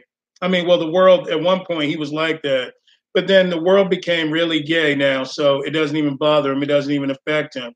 Going back to what we talked about, to Second Peter chapter two, when it says Lot became vexed with the filthy conversation of the wicked, you can tell now this is what's happening to everybody. It's becoming normalized if all you do is watch TV and all they have is homosexual people on there, it's going to be seen as normal, but it's not right. You know, a lot of things are seen as normal today, but it's not right. And you see, he's like the second or third rapper that we listen to or entertainer that said, well, as long as they do what they do, that's their business. This guy is totally misunderstanding. It's only a matter of time before he gets, you know, taken advantage of if he probably was already even he has sense enough to know if you talk about this, they're going to get you in trouble. So that should tell some. That should tell everybody, you know, something about this is eventually, and it's already happening. Your rights are going to be infringed upon. You are not going to be able to openly speak about this sort of thing. And you see, so what about the rights of the Christian? Instead of the Christians looking at me like I'm wrong, okay, because I'm not preaching about you know, you should love them. I love them, is why I'm telling them the truth. But you see, they don't say anything against them that are taking over and doing what they're doing. So we're going to have to get to the place of men and women of manning up and truly being what God wants us to be. Let's go to First Corinthians 6 and let's look at verse 9.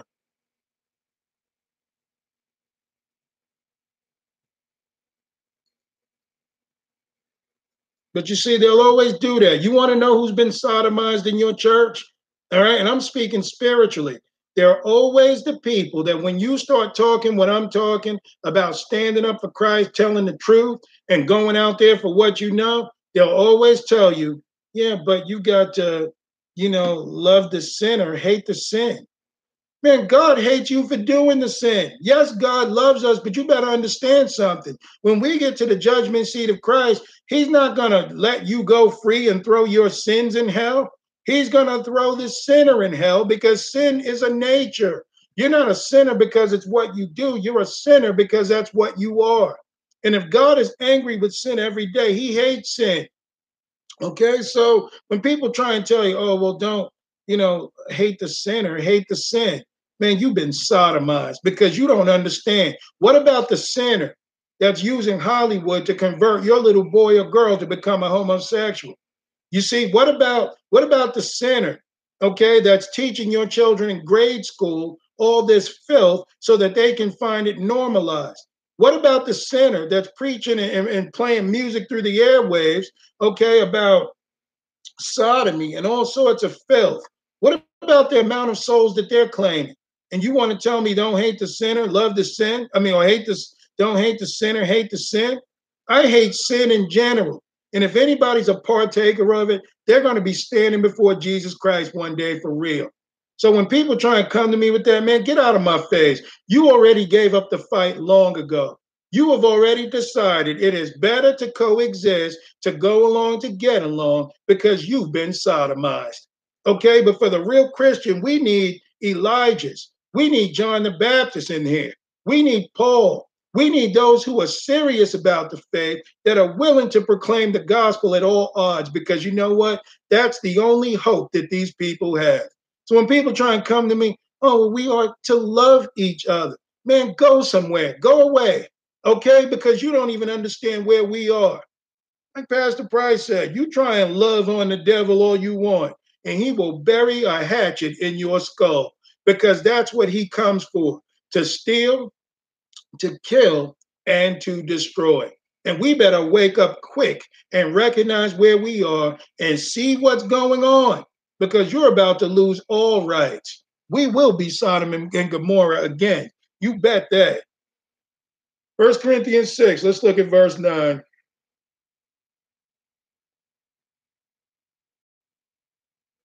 I don't care if this message is not godly enough for you, turn it off okay? Because you don't even see what's going on. What hurts me is what's happening to these kids, what's happening to these people. Little boys getting taken advantage of because their parents are greedy.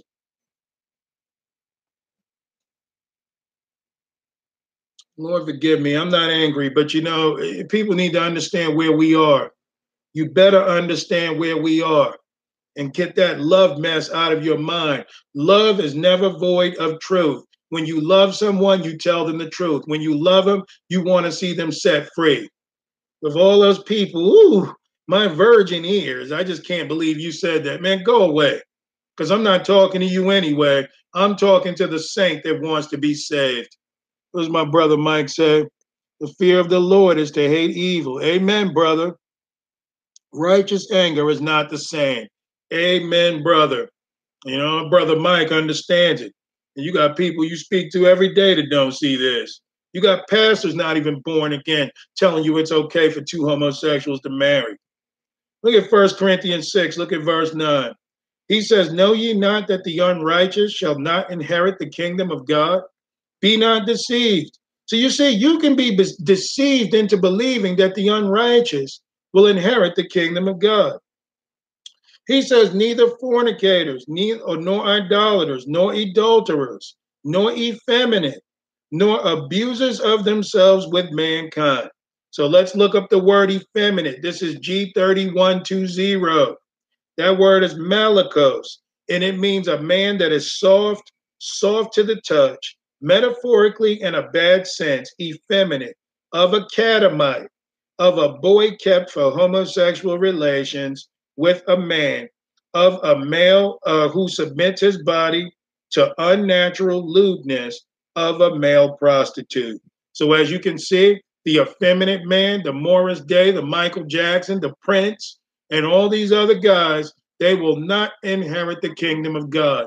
God made men to be men, not for men to be like women. Okay? But this is what the devil has done. Now look up I'm going to look up next, uh, or nor abusers of themselves with mankind. Notice that the King James uses abusers of themselves, because after all, what is sodomy? Sodomy is abuse. And it's saying you're abusing of yourself with mankind, your own. This is G733. And that word is one who lies with a male as with a woman, a sodomite, a homosexual. Okay, so there you have it. It's abuse. It is unnatural affection. It is not the appetite that God gave his people. But you see, a lot of people are going to get caught up in this because of the fact that they're pushing this false love doctrine and they're not telling people the truth. What good is it if I show love to a homosexual, invite him in my house, you know, sit down and eat, introduce him to my family, and he and I become the best of friends, and I don't tell him the truth about his sin. What good did that do him? He's still going to burn in hell and possibly me now for knowing the truth and not telling him. But you see, if you tell these people the truth, hey, you don't care if they love you or hate you. You care about their soul getting saved that they may find Jesus Christ. It's time for the people who are willing to submit to what the Lord wants to wake up. So he says, nor thieves, nor covetous, nor drunkards, nor revilers, nor extortioners shall inherit the kingdom of God. And look at what he says in verse 11. And such were some of you, but ye are washed, but ye are sanctified, but ye are justified in the name of the Lord Jesus and by the Spirit of our God. So none of us, okay, we're in this world. Hey, brother uh, Gary and sister Heather, we're praying for you guys still. But none of us came into this thing where we were just, you know, uh, born again. We weren't born saved. We were all sinners. He says, and such were some of you. But now you are washed, you are sanctified, you are justified in the Lord Jesus and through the Spirit of our God. He says, All things are lawful unto me, but all things are not expedient. All things are lawful for me, but I will not be brought under the power of any. So some people would ask, is watching TV, you know, Raw.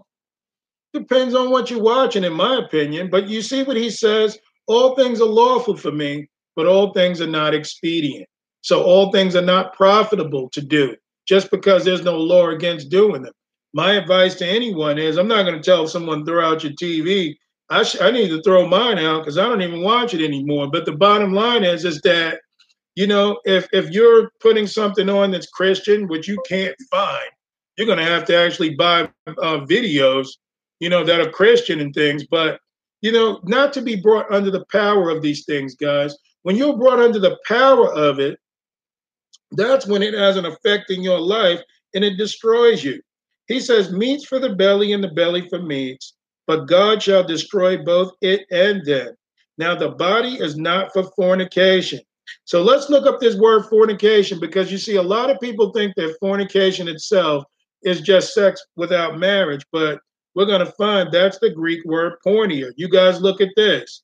This is G4202. That word is porneia, and it means illicit sexual intercourse, adultery, fornication, homosexuality, lesbianism, intercourse with animals, that's bestiality, etc. Sexual intercourse with a close relative, that's um, incest.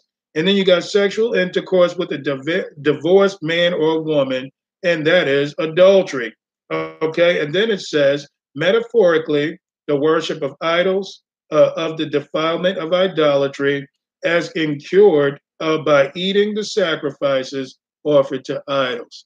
So, you know, we better even be careful going to Chinese restaurants because most of their food is sacrificed to idols. But you see, porneia is a big word. So look at how many people idolize these sodomites in Hollywood, and they don't even give God the glory like that. You see, we're, we're slowly being conditioned for a world that we're going to be partakers in unrighteousness and not pursuing what the Lord wants. He says, And God hath raised, hath both raised the Lord, and will also raise up us by his own power. Know ye not that your bodies are the members of Christ? Shall I then take the members of Christ and make them the members of an harlot? God forbid. What? Know ye not that he which is joined to an harlot is one body? For two saith he shall be one flesh. So let's understand this. What you're seeing is the reason why many of these men will join themselves, okay, unto these these entertainers is because they're trying to be one spirit. They want to make of them of what they are. If you lay down with a harlot, you become a harlot. You be a partaker in homosexual activity, you become a homosexual. You see, so what you have made yourself one with, or even that which you agree with, still makes you a sodomite. And that's why for all those rappers that are saying, well, that ain't my thing, that's their thing. If they want to do it, that's all right. Bible says, how can two walk together except they be agreed? So if you join yourself to that thing, or you okay it, or it's not my thing, but I'm okay with seeing it, then you are a sodomite too. And you're going to become one with that spirit. That's why you got men today in the pulpit who can't speak up against it because they're sodomites as well. If you and I were to bring up sodomy in the church, and I've seen this and I've done this, you'll find that many of them can't even don't even want to talk about it. You know why?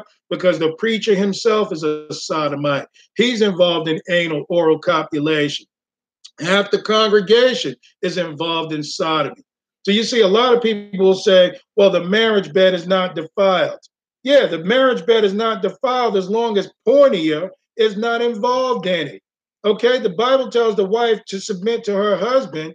He doesn't tell her to submit to the devil in her husband. But you see, this is what people are doing. And they're and they're trying to say the marriage bed is undefiled. Yeah, that's if it's lawful and abiding in a lawful way. But if there's sodomy involved in it, then it's unlawful. The marriage bed is defiled. I remember Pastor Price listening to him years ago. He and I laughed about this a few weeks ago. But I remember he was one of the people that made me see sodomy for what it is. And, you know, he said that when you tell people about it, they'll tell you, well, show me in the Bible where it's at. Show me. And Pastor Price, you know, brought some real logic to this. And he said, man, you need sodomy. I mean, you need the Bible to show you just not to eat and drink out of the toilet. You need the Bible to actually tell you that sodomy is filthy. I mean, look at the body waste and fluids that come out of a man's member and his butt. Okay? I mean, these are waste areas, these are dump areas. And the woman who has her monthly, God knows I'm not trying to be graphic, but she has her monthly, and she also has a waste spot where these things come out and you're going to put your mouth down there. We've learned to have an appetite for sin, and it's disgusting. That's demonic. That's not of God. But you see, whatever you join yourself to, you become one with. And you see, those areas don't have a gender. And this is why a lot of people flock to these. So he says, uh, What? Know ye not that he which is joined to an harlot is one body? But two saith he uh, shall be one flesh. But he that is joined unto the Lord is one spirit. He says, Flee fornication. Every sin that a man doeth is without the body, but he that committeth fornication sins against his own body.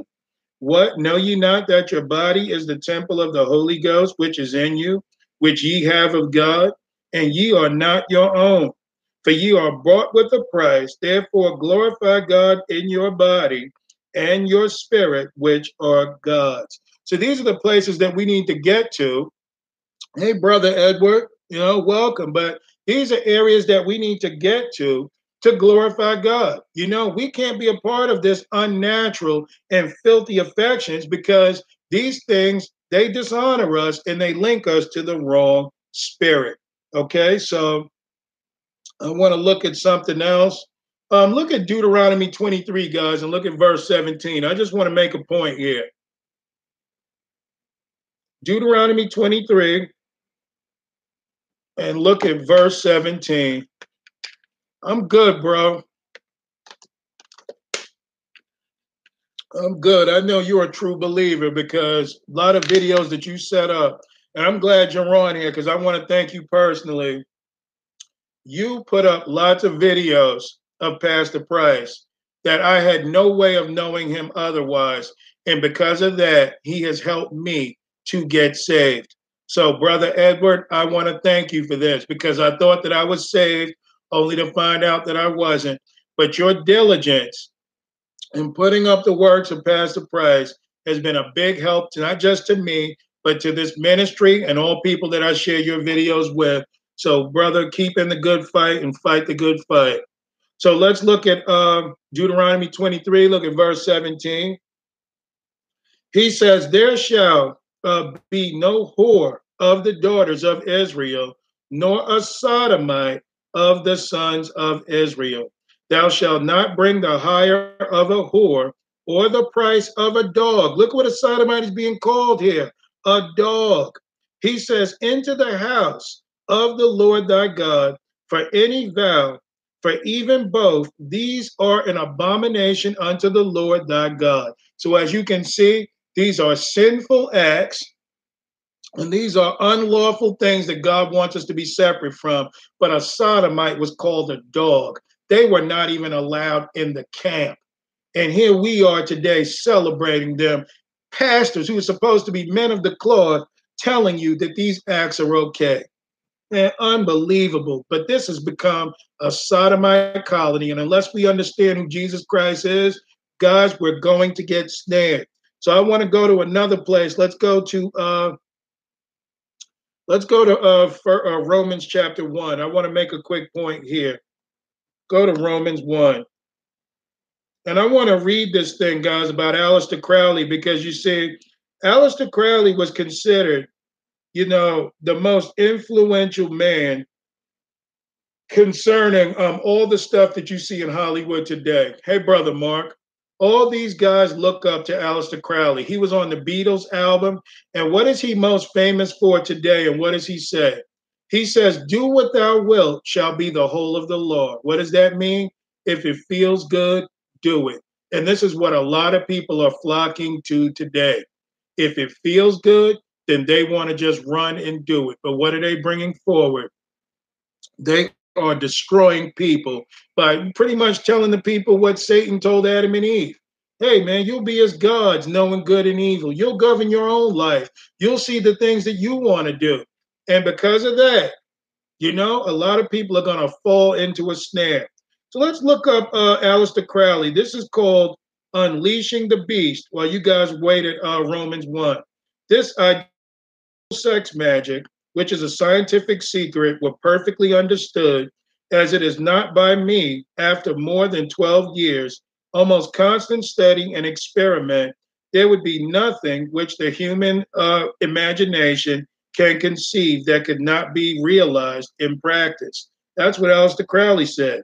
He says, What is peculiar uh, to modern societies is not that they uh, consign sex, uh, to the shadow existence, but that they dedicated themselves to speaking of it as um, infinitum while exploiting it as the secret.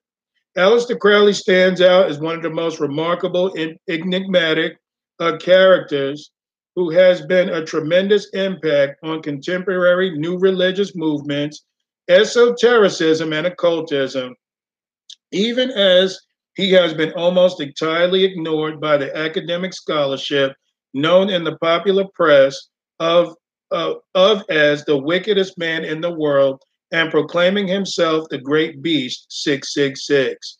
Crowley was the subject of intense media scandal, uh, moral outrage, and uh, titillating uh, allure throughout his life.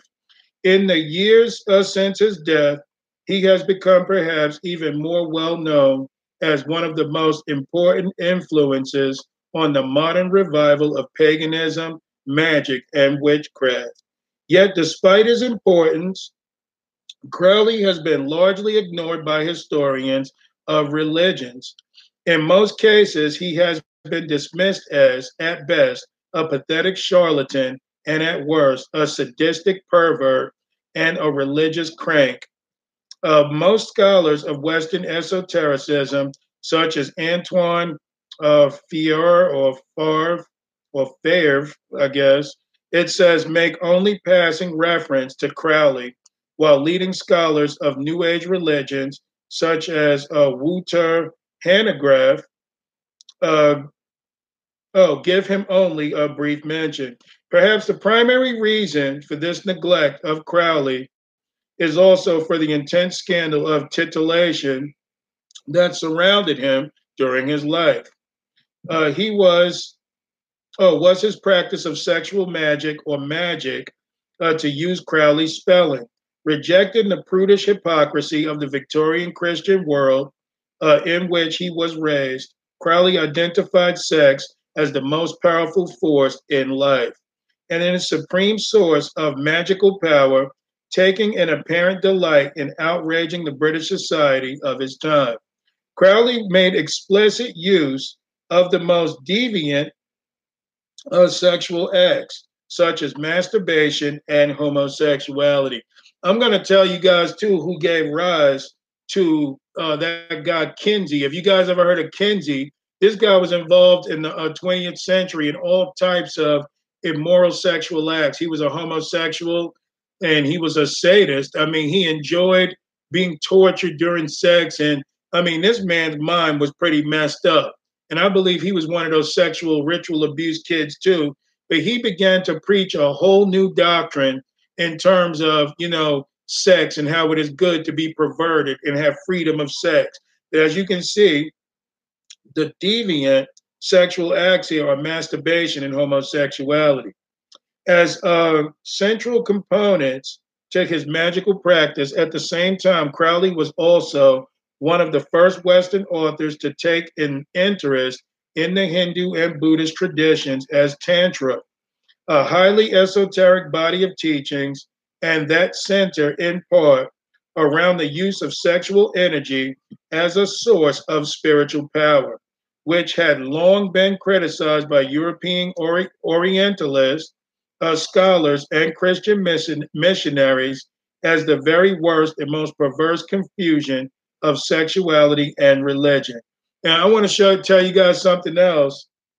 This is why you got a lot of those women teachers that are having sex with these young boys and performing homosexual acts on them because what they're doing is they know that if you take the sperm of a young boy and you're a witch, that's going to give you power if you penetrate a man in his anus, Lord, forgive me for being vulgar, vulgar, and you spew semen into him, that will give out your spirit to that young boy or to that man. So this is why you got a lot of these teachers fooling around with these young boys, and you got a lot of these young boys that are, you know, um, doing Harry Potter magic, okay, just to get these teachers in bed. You see, all of this filth is what's going on today. Uh, hey, sister, beautiful beloved, long time no hear from. Hope all is well. Hey, brother Daryl. Okay, so um, all right, let's continue. And he says, uh, in fact, for most American readers today, Tantra is typically associated with Crowleyan sex magic. One needs now only browse through the shelves of any Barnes and Noble's bookstore or shelf uh, and oh, and surf the endlessly uh, proliferating uh, websites on the internet to discover the secrets of Tantra, sex magic, and tarot. Uh, practice Tantra without tears or even engage in Wicca for lovers.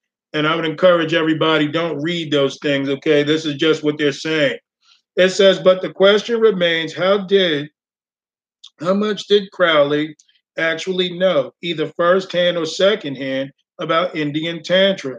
And what connection, if any, did his system of sexual magic have with traditional Indian tantric practices? This article will continue to expand upon some of the arguments made in the previous in the previous essay in which I examined the impact of Indian Tantra on Western esoteric traditions at the turn of the, of the 20th century through figures like Dr. Pierre Arnold Bernard, unknown in the popular press as the omnipotent one or, or omnipotent um.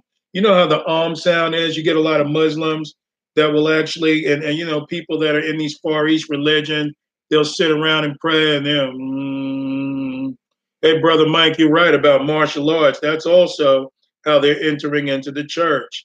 So he says these people would later become Crowley disciples. And it says Crowley, uh, I will argue, is not only a fascinating figure worthy of attention by scholars of religion, but he has also a profound importance for the understanding of modern Western spirituality and culture as a whole. This importance is at least threefold. First, with his radical rejection of Victorian morality, and his central emphasis on sex as the, as the supreme magical power, Crowley is a remarkable reflection of his era of the sexual attitudes of late and post Victorian England. Second, with his study of Hinduism and Buddhism, he was also a key figure in the transmission of Indian religion, uh, traditions of the West, including the controversial traditions of Indian Tantra. But as I hope to show, although Crowley did know a fair amount of Hatha Yoga, Raja Yoga, and uh, other Indian religious practices, he does not appear to have known much about Tantra. What he, what he did know seems to have come through secondary, superficial, and often uh, highly distorted sources that are deeply colored at the Victorian Orientalist, a bias of the 19th century. Nonetheless, not, not long after Crowley's uh, death, Tantra would soon become largely confused in the Western popular imagination of Crowleyan style sex magic. Ironically, despite his general ignorance about the subject, and arguably uh, without ever intending to do so, Crowley would become a key figure in the transformation of the often gross misinterpretation of Tantra in the West, where it was, I mean, where it would become increasingly detached from its uh, cultural content and increasingly uh, and increasingly identified with sex. Finally, in part because of this equation of Tantra and sexual magic, Crowley has also been one of the most influential figures of the revival of magic and a variety of alternative religions at the turn of the new millennium, uh, much of the literature now being sold under the titles of Tantra and sex magic. And I, I don't have time to read all of this, but I will get to one other part. It says, I will suggest were a key part of this larger fascination with sexuality during the late 19th century and early 20th centuries Yet Crowley would also push this discourse about sexuality is good, uh, is, is, a good deal uh, further than most of his contemporaries uh, would have dared. Indeed, Crowley would make acts such as masturbation and sexual intercourse keys to magical power. So, as you can see, this is how he worked, and this is what Crowley was all about. And a lot of people reverence his work today and they're all partakers of it. But we've got to cling to Christ and be made born again and be truly what God wants us to be. So let's look at Romans 1 and let's look at verse 18.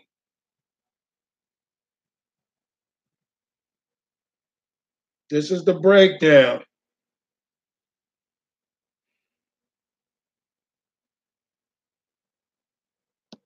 Romans 1, guys, and we're going to look at verse 18.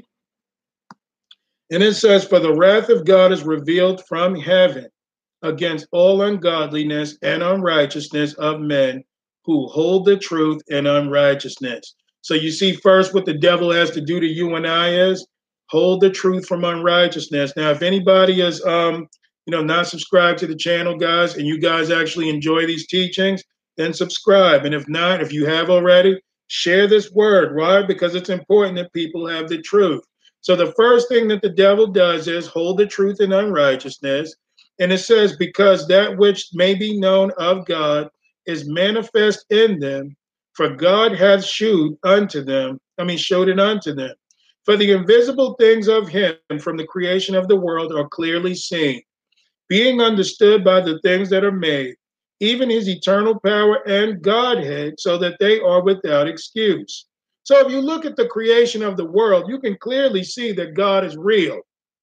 You're not going to have all this order out of disorder if God doesn't exist.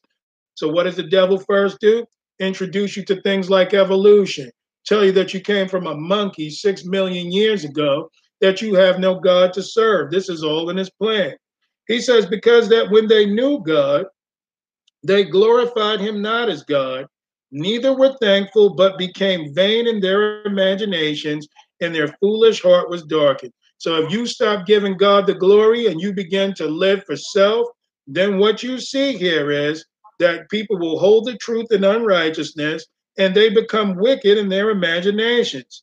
He says, professing themselves to be wise, they became fools, and they changed the glory of the uncorruptible God into an image made like to corruptible man, and to birds, and to four footed beasts, and creeping things. So, what you see here is that because they have forsaken God, they try and now change the image of God into that which is corruptible man is. This is why they tell you in church now homosexuals can marry. This is why they tell you it's okay as long as it doesn't bother me. Oh, well, it's a sin, but we just got to show them love and tolerate their sin and deal with it. The Bible don't tell you to tolerate sin. The Bible tells you to do away with sin. But because of this, they have changed the image of the uncorruptible God, and now they want uh, they want God to bow the knee to them. So God made man in His image. Now man wants to make God in His image.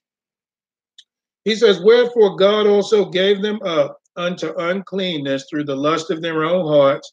to dishonor their own bodies between themselves. So what you see here is a lot of people will, um, you know, be given over to uncleanness because they have bought into the lie. And that's why I've got no mercy for a false prophet. If someone's coming in teaching you that, you know, you can sin and it's okay, or you're once saved, always saved, you're polluting the waters. You're keeping people from seeking after holiness and pursuing Jesus Christ. So you see, at that point, because all this has occurred, God gave them up to uncleanness.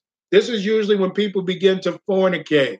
When you're women and you let men touch you in certain places, and when you're you're men, you let women touch you in certain places. You're now unclean because you don't have the morals of God to back you up.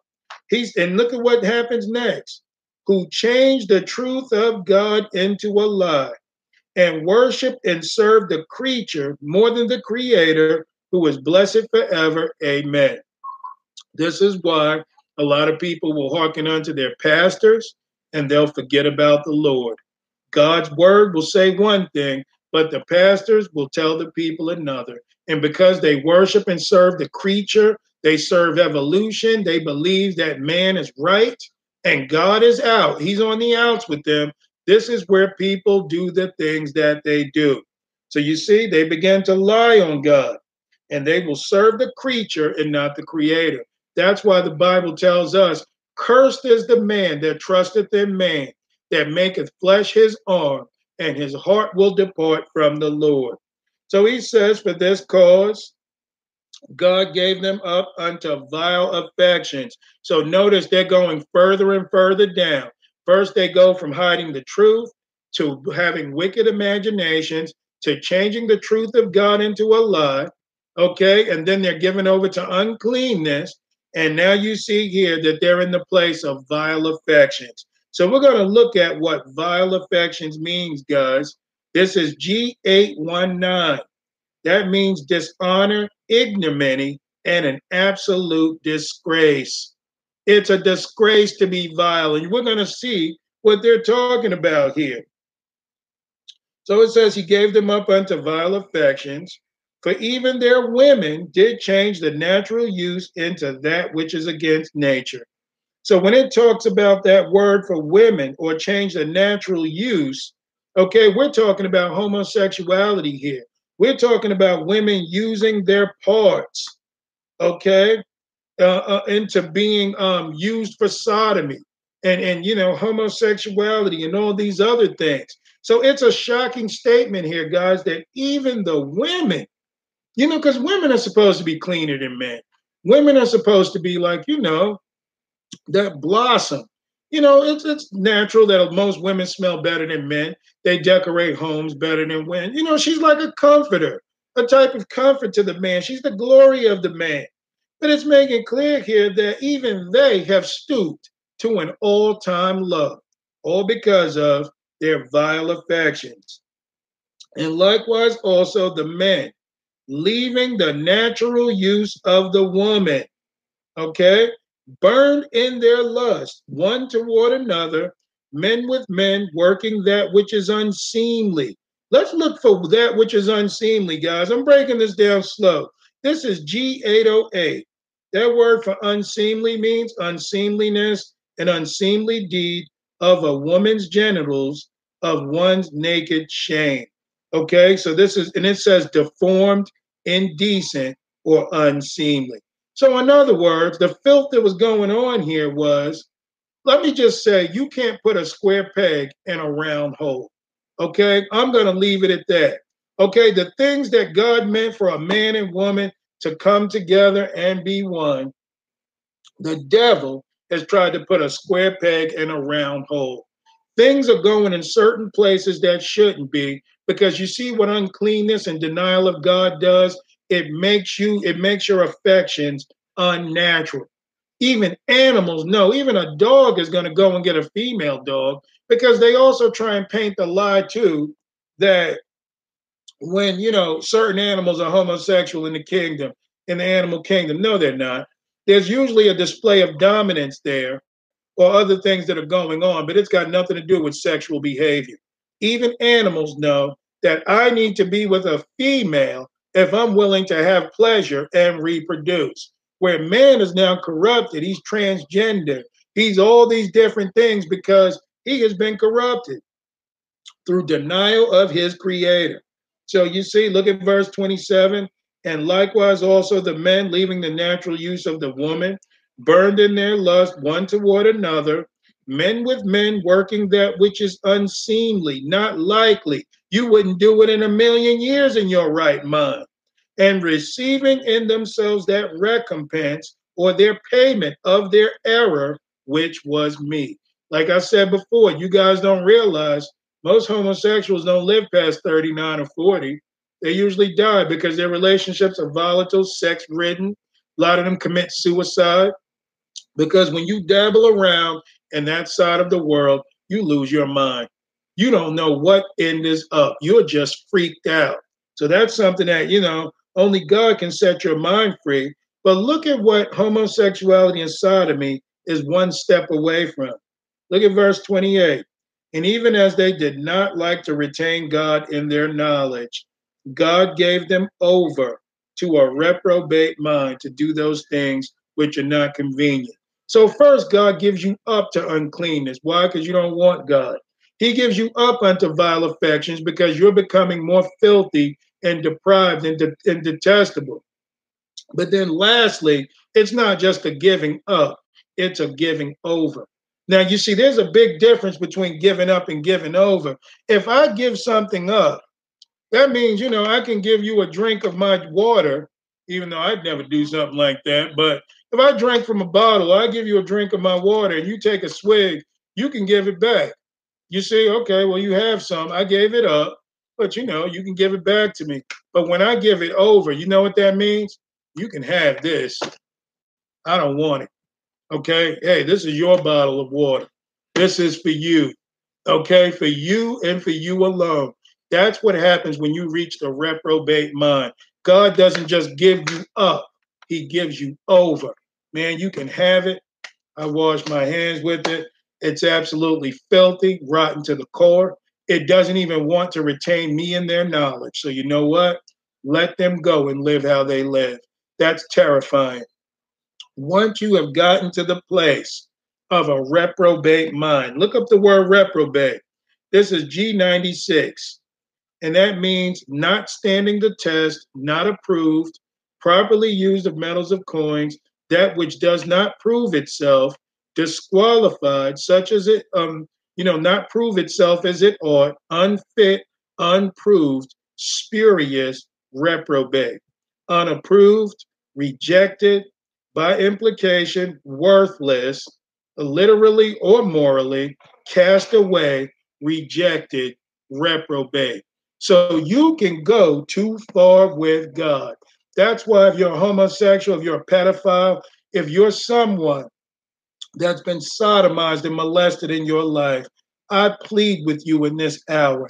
Give your life to Jesus, and you can hear these words that he can set you free and redeem you and make you over just as if you had never sinned.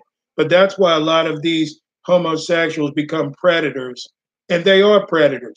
And some people can say, No, I'm just getting into a homosexual relationship. Yeah, but you can't reproduce. So you got to take something that's heterosexual and make it like you. You're a cancer to the body of Christ, you're a cancer to mankind. You need to be saved and get right with nature, with God's body, so that you can be saved. But you're a cancer. All you can do is prey on people, but you can't reproduce your own. That ought to tell you that your sin is not natural. Give your life to Christ. He does love you, but He's not going to put up with your sin for long. Give up so that He can take it, He can clean it from the inside out, and out of you may run pure water you may have the Holy Spirit. For them that believe on Jesus Christ, just as the Bible or the scriptures have said, the Bible says that out of our bellies will flow those rivers of living water. Give your life to Jesus at his time. And I'm not just speaking to them. Guys, if there's any, please share this video. If there is any celebrities out there that can hear this, give your life to Jesus. You might have sold your soul, but you see, Jesus died so that it can be bought back. They all got to bow the knee to the blood of Jesus so that they can be saved. So I'm pleading with people today. I'm not beating you down. I'm showing you the stages of degradation that the devil is taking you to, and God can make you right. Because a lot of those gay rappers, they didn't want to be that way. They went after fortune and fame. And when you go after fortune and fame and you know not Christ, man, forget it. The devil's going to have you in all sorts of mess because I'm sure many of them were promised, let me just sodomize you once, get on the director's couch, and then I'll give you a deal and we, we can forget about this whole thing. But you know it don't stop there. You know why? Because the devil has an insatiable appetite for sin. Also, I'm sure they record the thing. Okay, so therefore they'll tell you, oh, you don't want to sign with us? All right, pop a tape in. I'm going to show these guys what they did the other night. And you're not going to want that to be, you know, out, you know, but you know what? Even if they do show a video of you, that was you before. That's not you today. Give your life to Jesus. Don't let people blackmail you. Be set free. So that way you won't have to deal with reprobation because when God gives you over, man, that's a cold place because you know you're not going to want him and he's not going to want you. You don't want to do that. Give your life to Jesus. But you see, homosexuality is one step away from reprobate. Why? Because it's a world upside down. Give your life to Christ, guys. So he says, you know, so he gave them over to a reprobate mind to do those things which are not convenient. See, it's not convenient to do those sexual sins, but now you've got an appetite for it because you've been given over. Cry out to God Ask him to forgive you and he will set you free. But look at this, it ain't just that. I'm going to describe Hollywood in three verses, okay, or four. Look at this, guys. Being filled in verse 29 with all unrighteousness. That's Hollywood. Fornication. We already said what that word fornication is it's the Greek word porneia. It's homosexuality, it's sex before marriage, it's adultery, it's all kind of bestiality, sodomy, you name it, anything in porn. That's what uh, fornication is. He says wickedness, covetousness, maliciousness, murder, I mean, or full of envy, murder, de- debate, deceit, malignity, whisperers, backbiters, haters of God, despiteful, proud, boasters, inventors of evil things, disobedient to parents, without understanding, covenant breakers, without natural affection, implacable and unmerciful. That's Hollywood, guys. They paint this picture that these people are so free and they're just enjoying life when these people have become slaves because they've sold their souls and they know not Christ. But Jesus Christ is the only one that can set you free. So look at what he says who knowing the judgment of God, that they who commit such things are worthy of death, not only to do the same, not only do the same, but have pleasure in them that do them. Guys, get yourself set free. I named it Soddywood tonight. You can say I'm making fun of it or being facetious. Yeah, because I want to see people saved. I want people to know who's really running the world, who's really singing and rapping to your little boy or girl, who's really acting before you on stage that you may want to be like them you guys got to understand this, man. You've got to get saved because he says to save yourself from this onto it or perverse generation.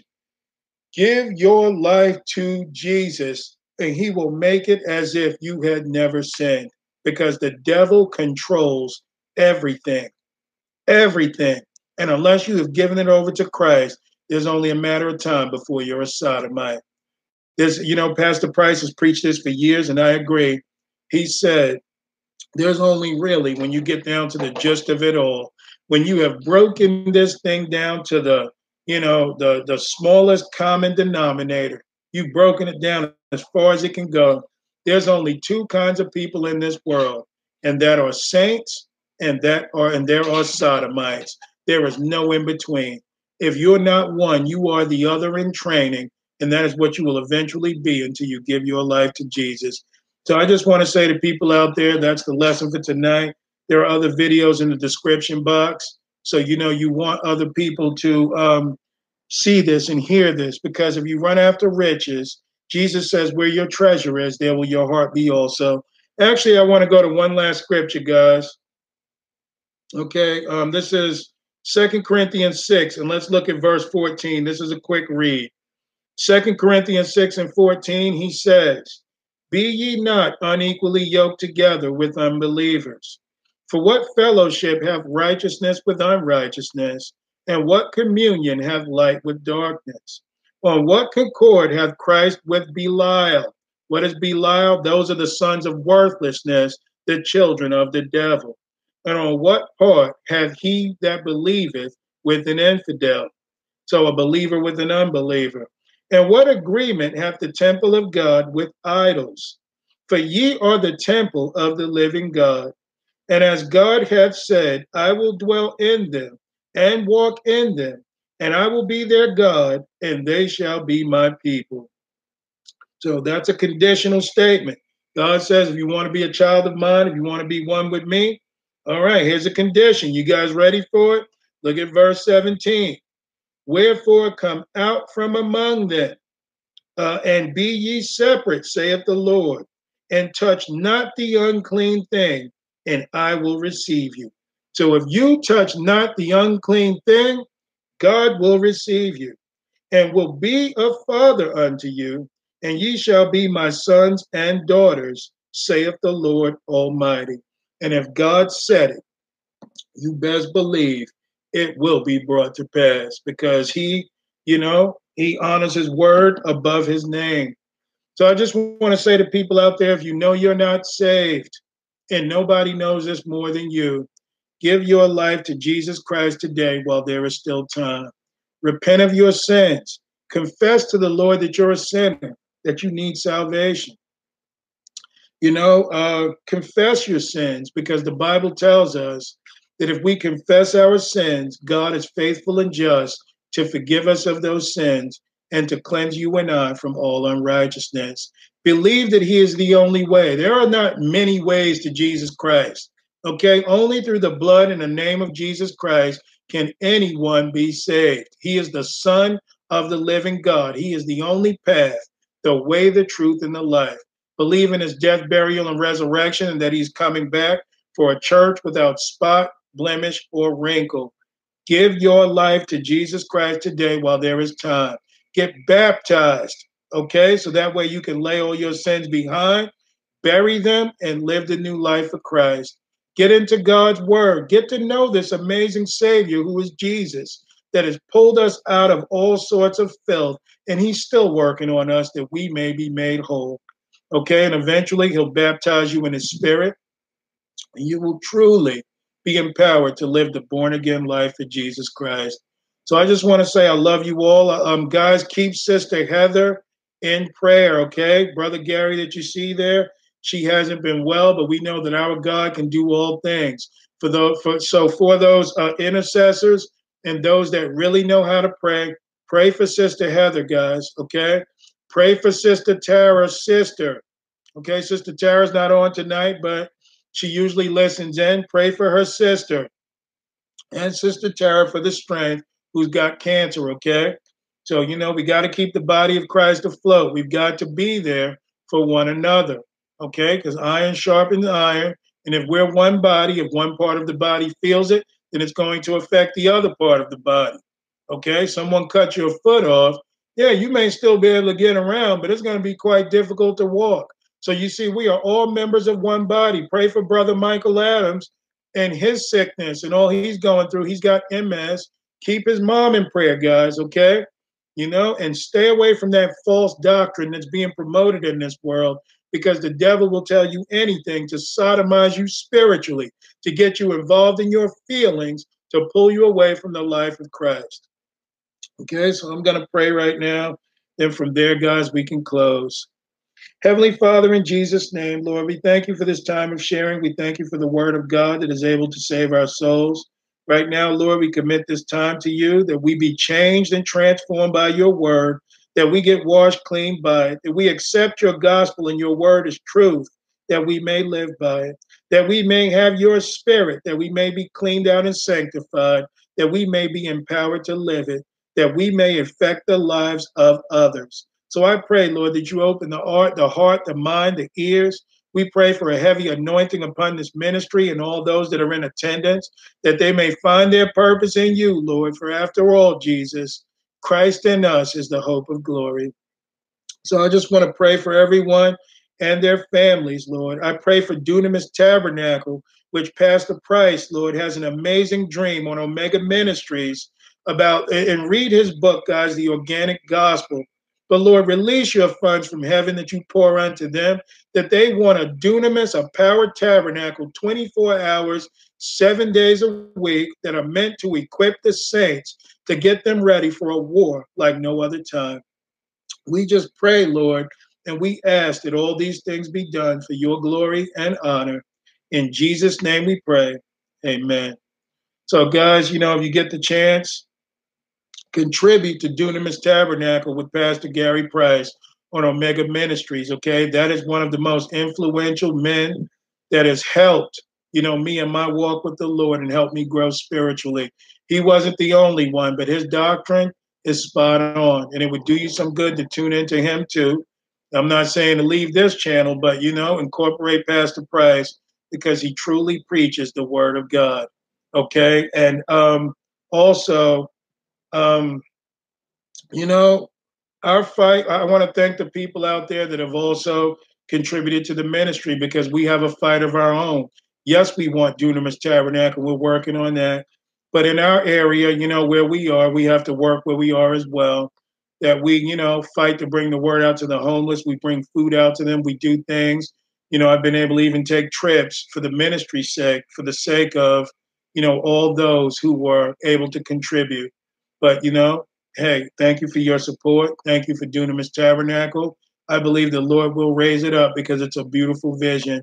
So I just want to say tomorrow night I'm going to be teaching on smiling faces. Okay, that's going to air at 7 p.m. Pacific time, uh, 10 p.m. Eastern time.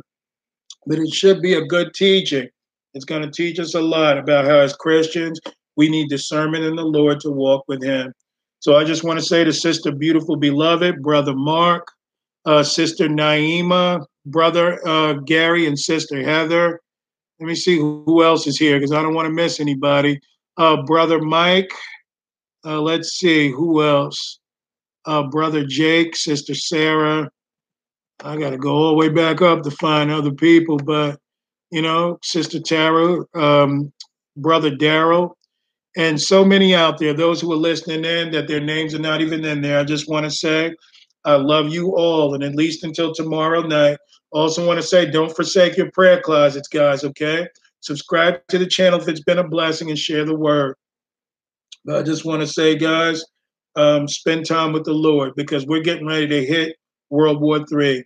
Spend time with Jesus, get right with Him, let Him build us up that we may stand in the evil day.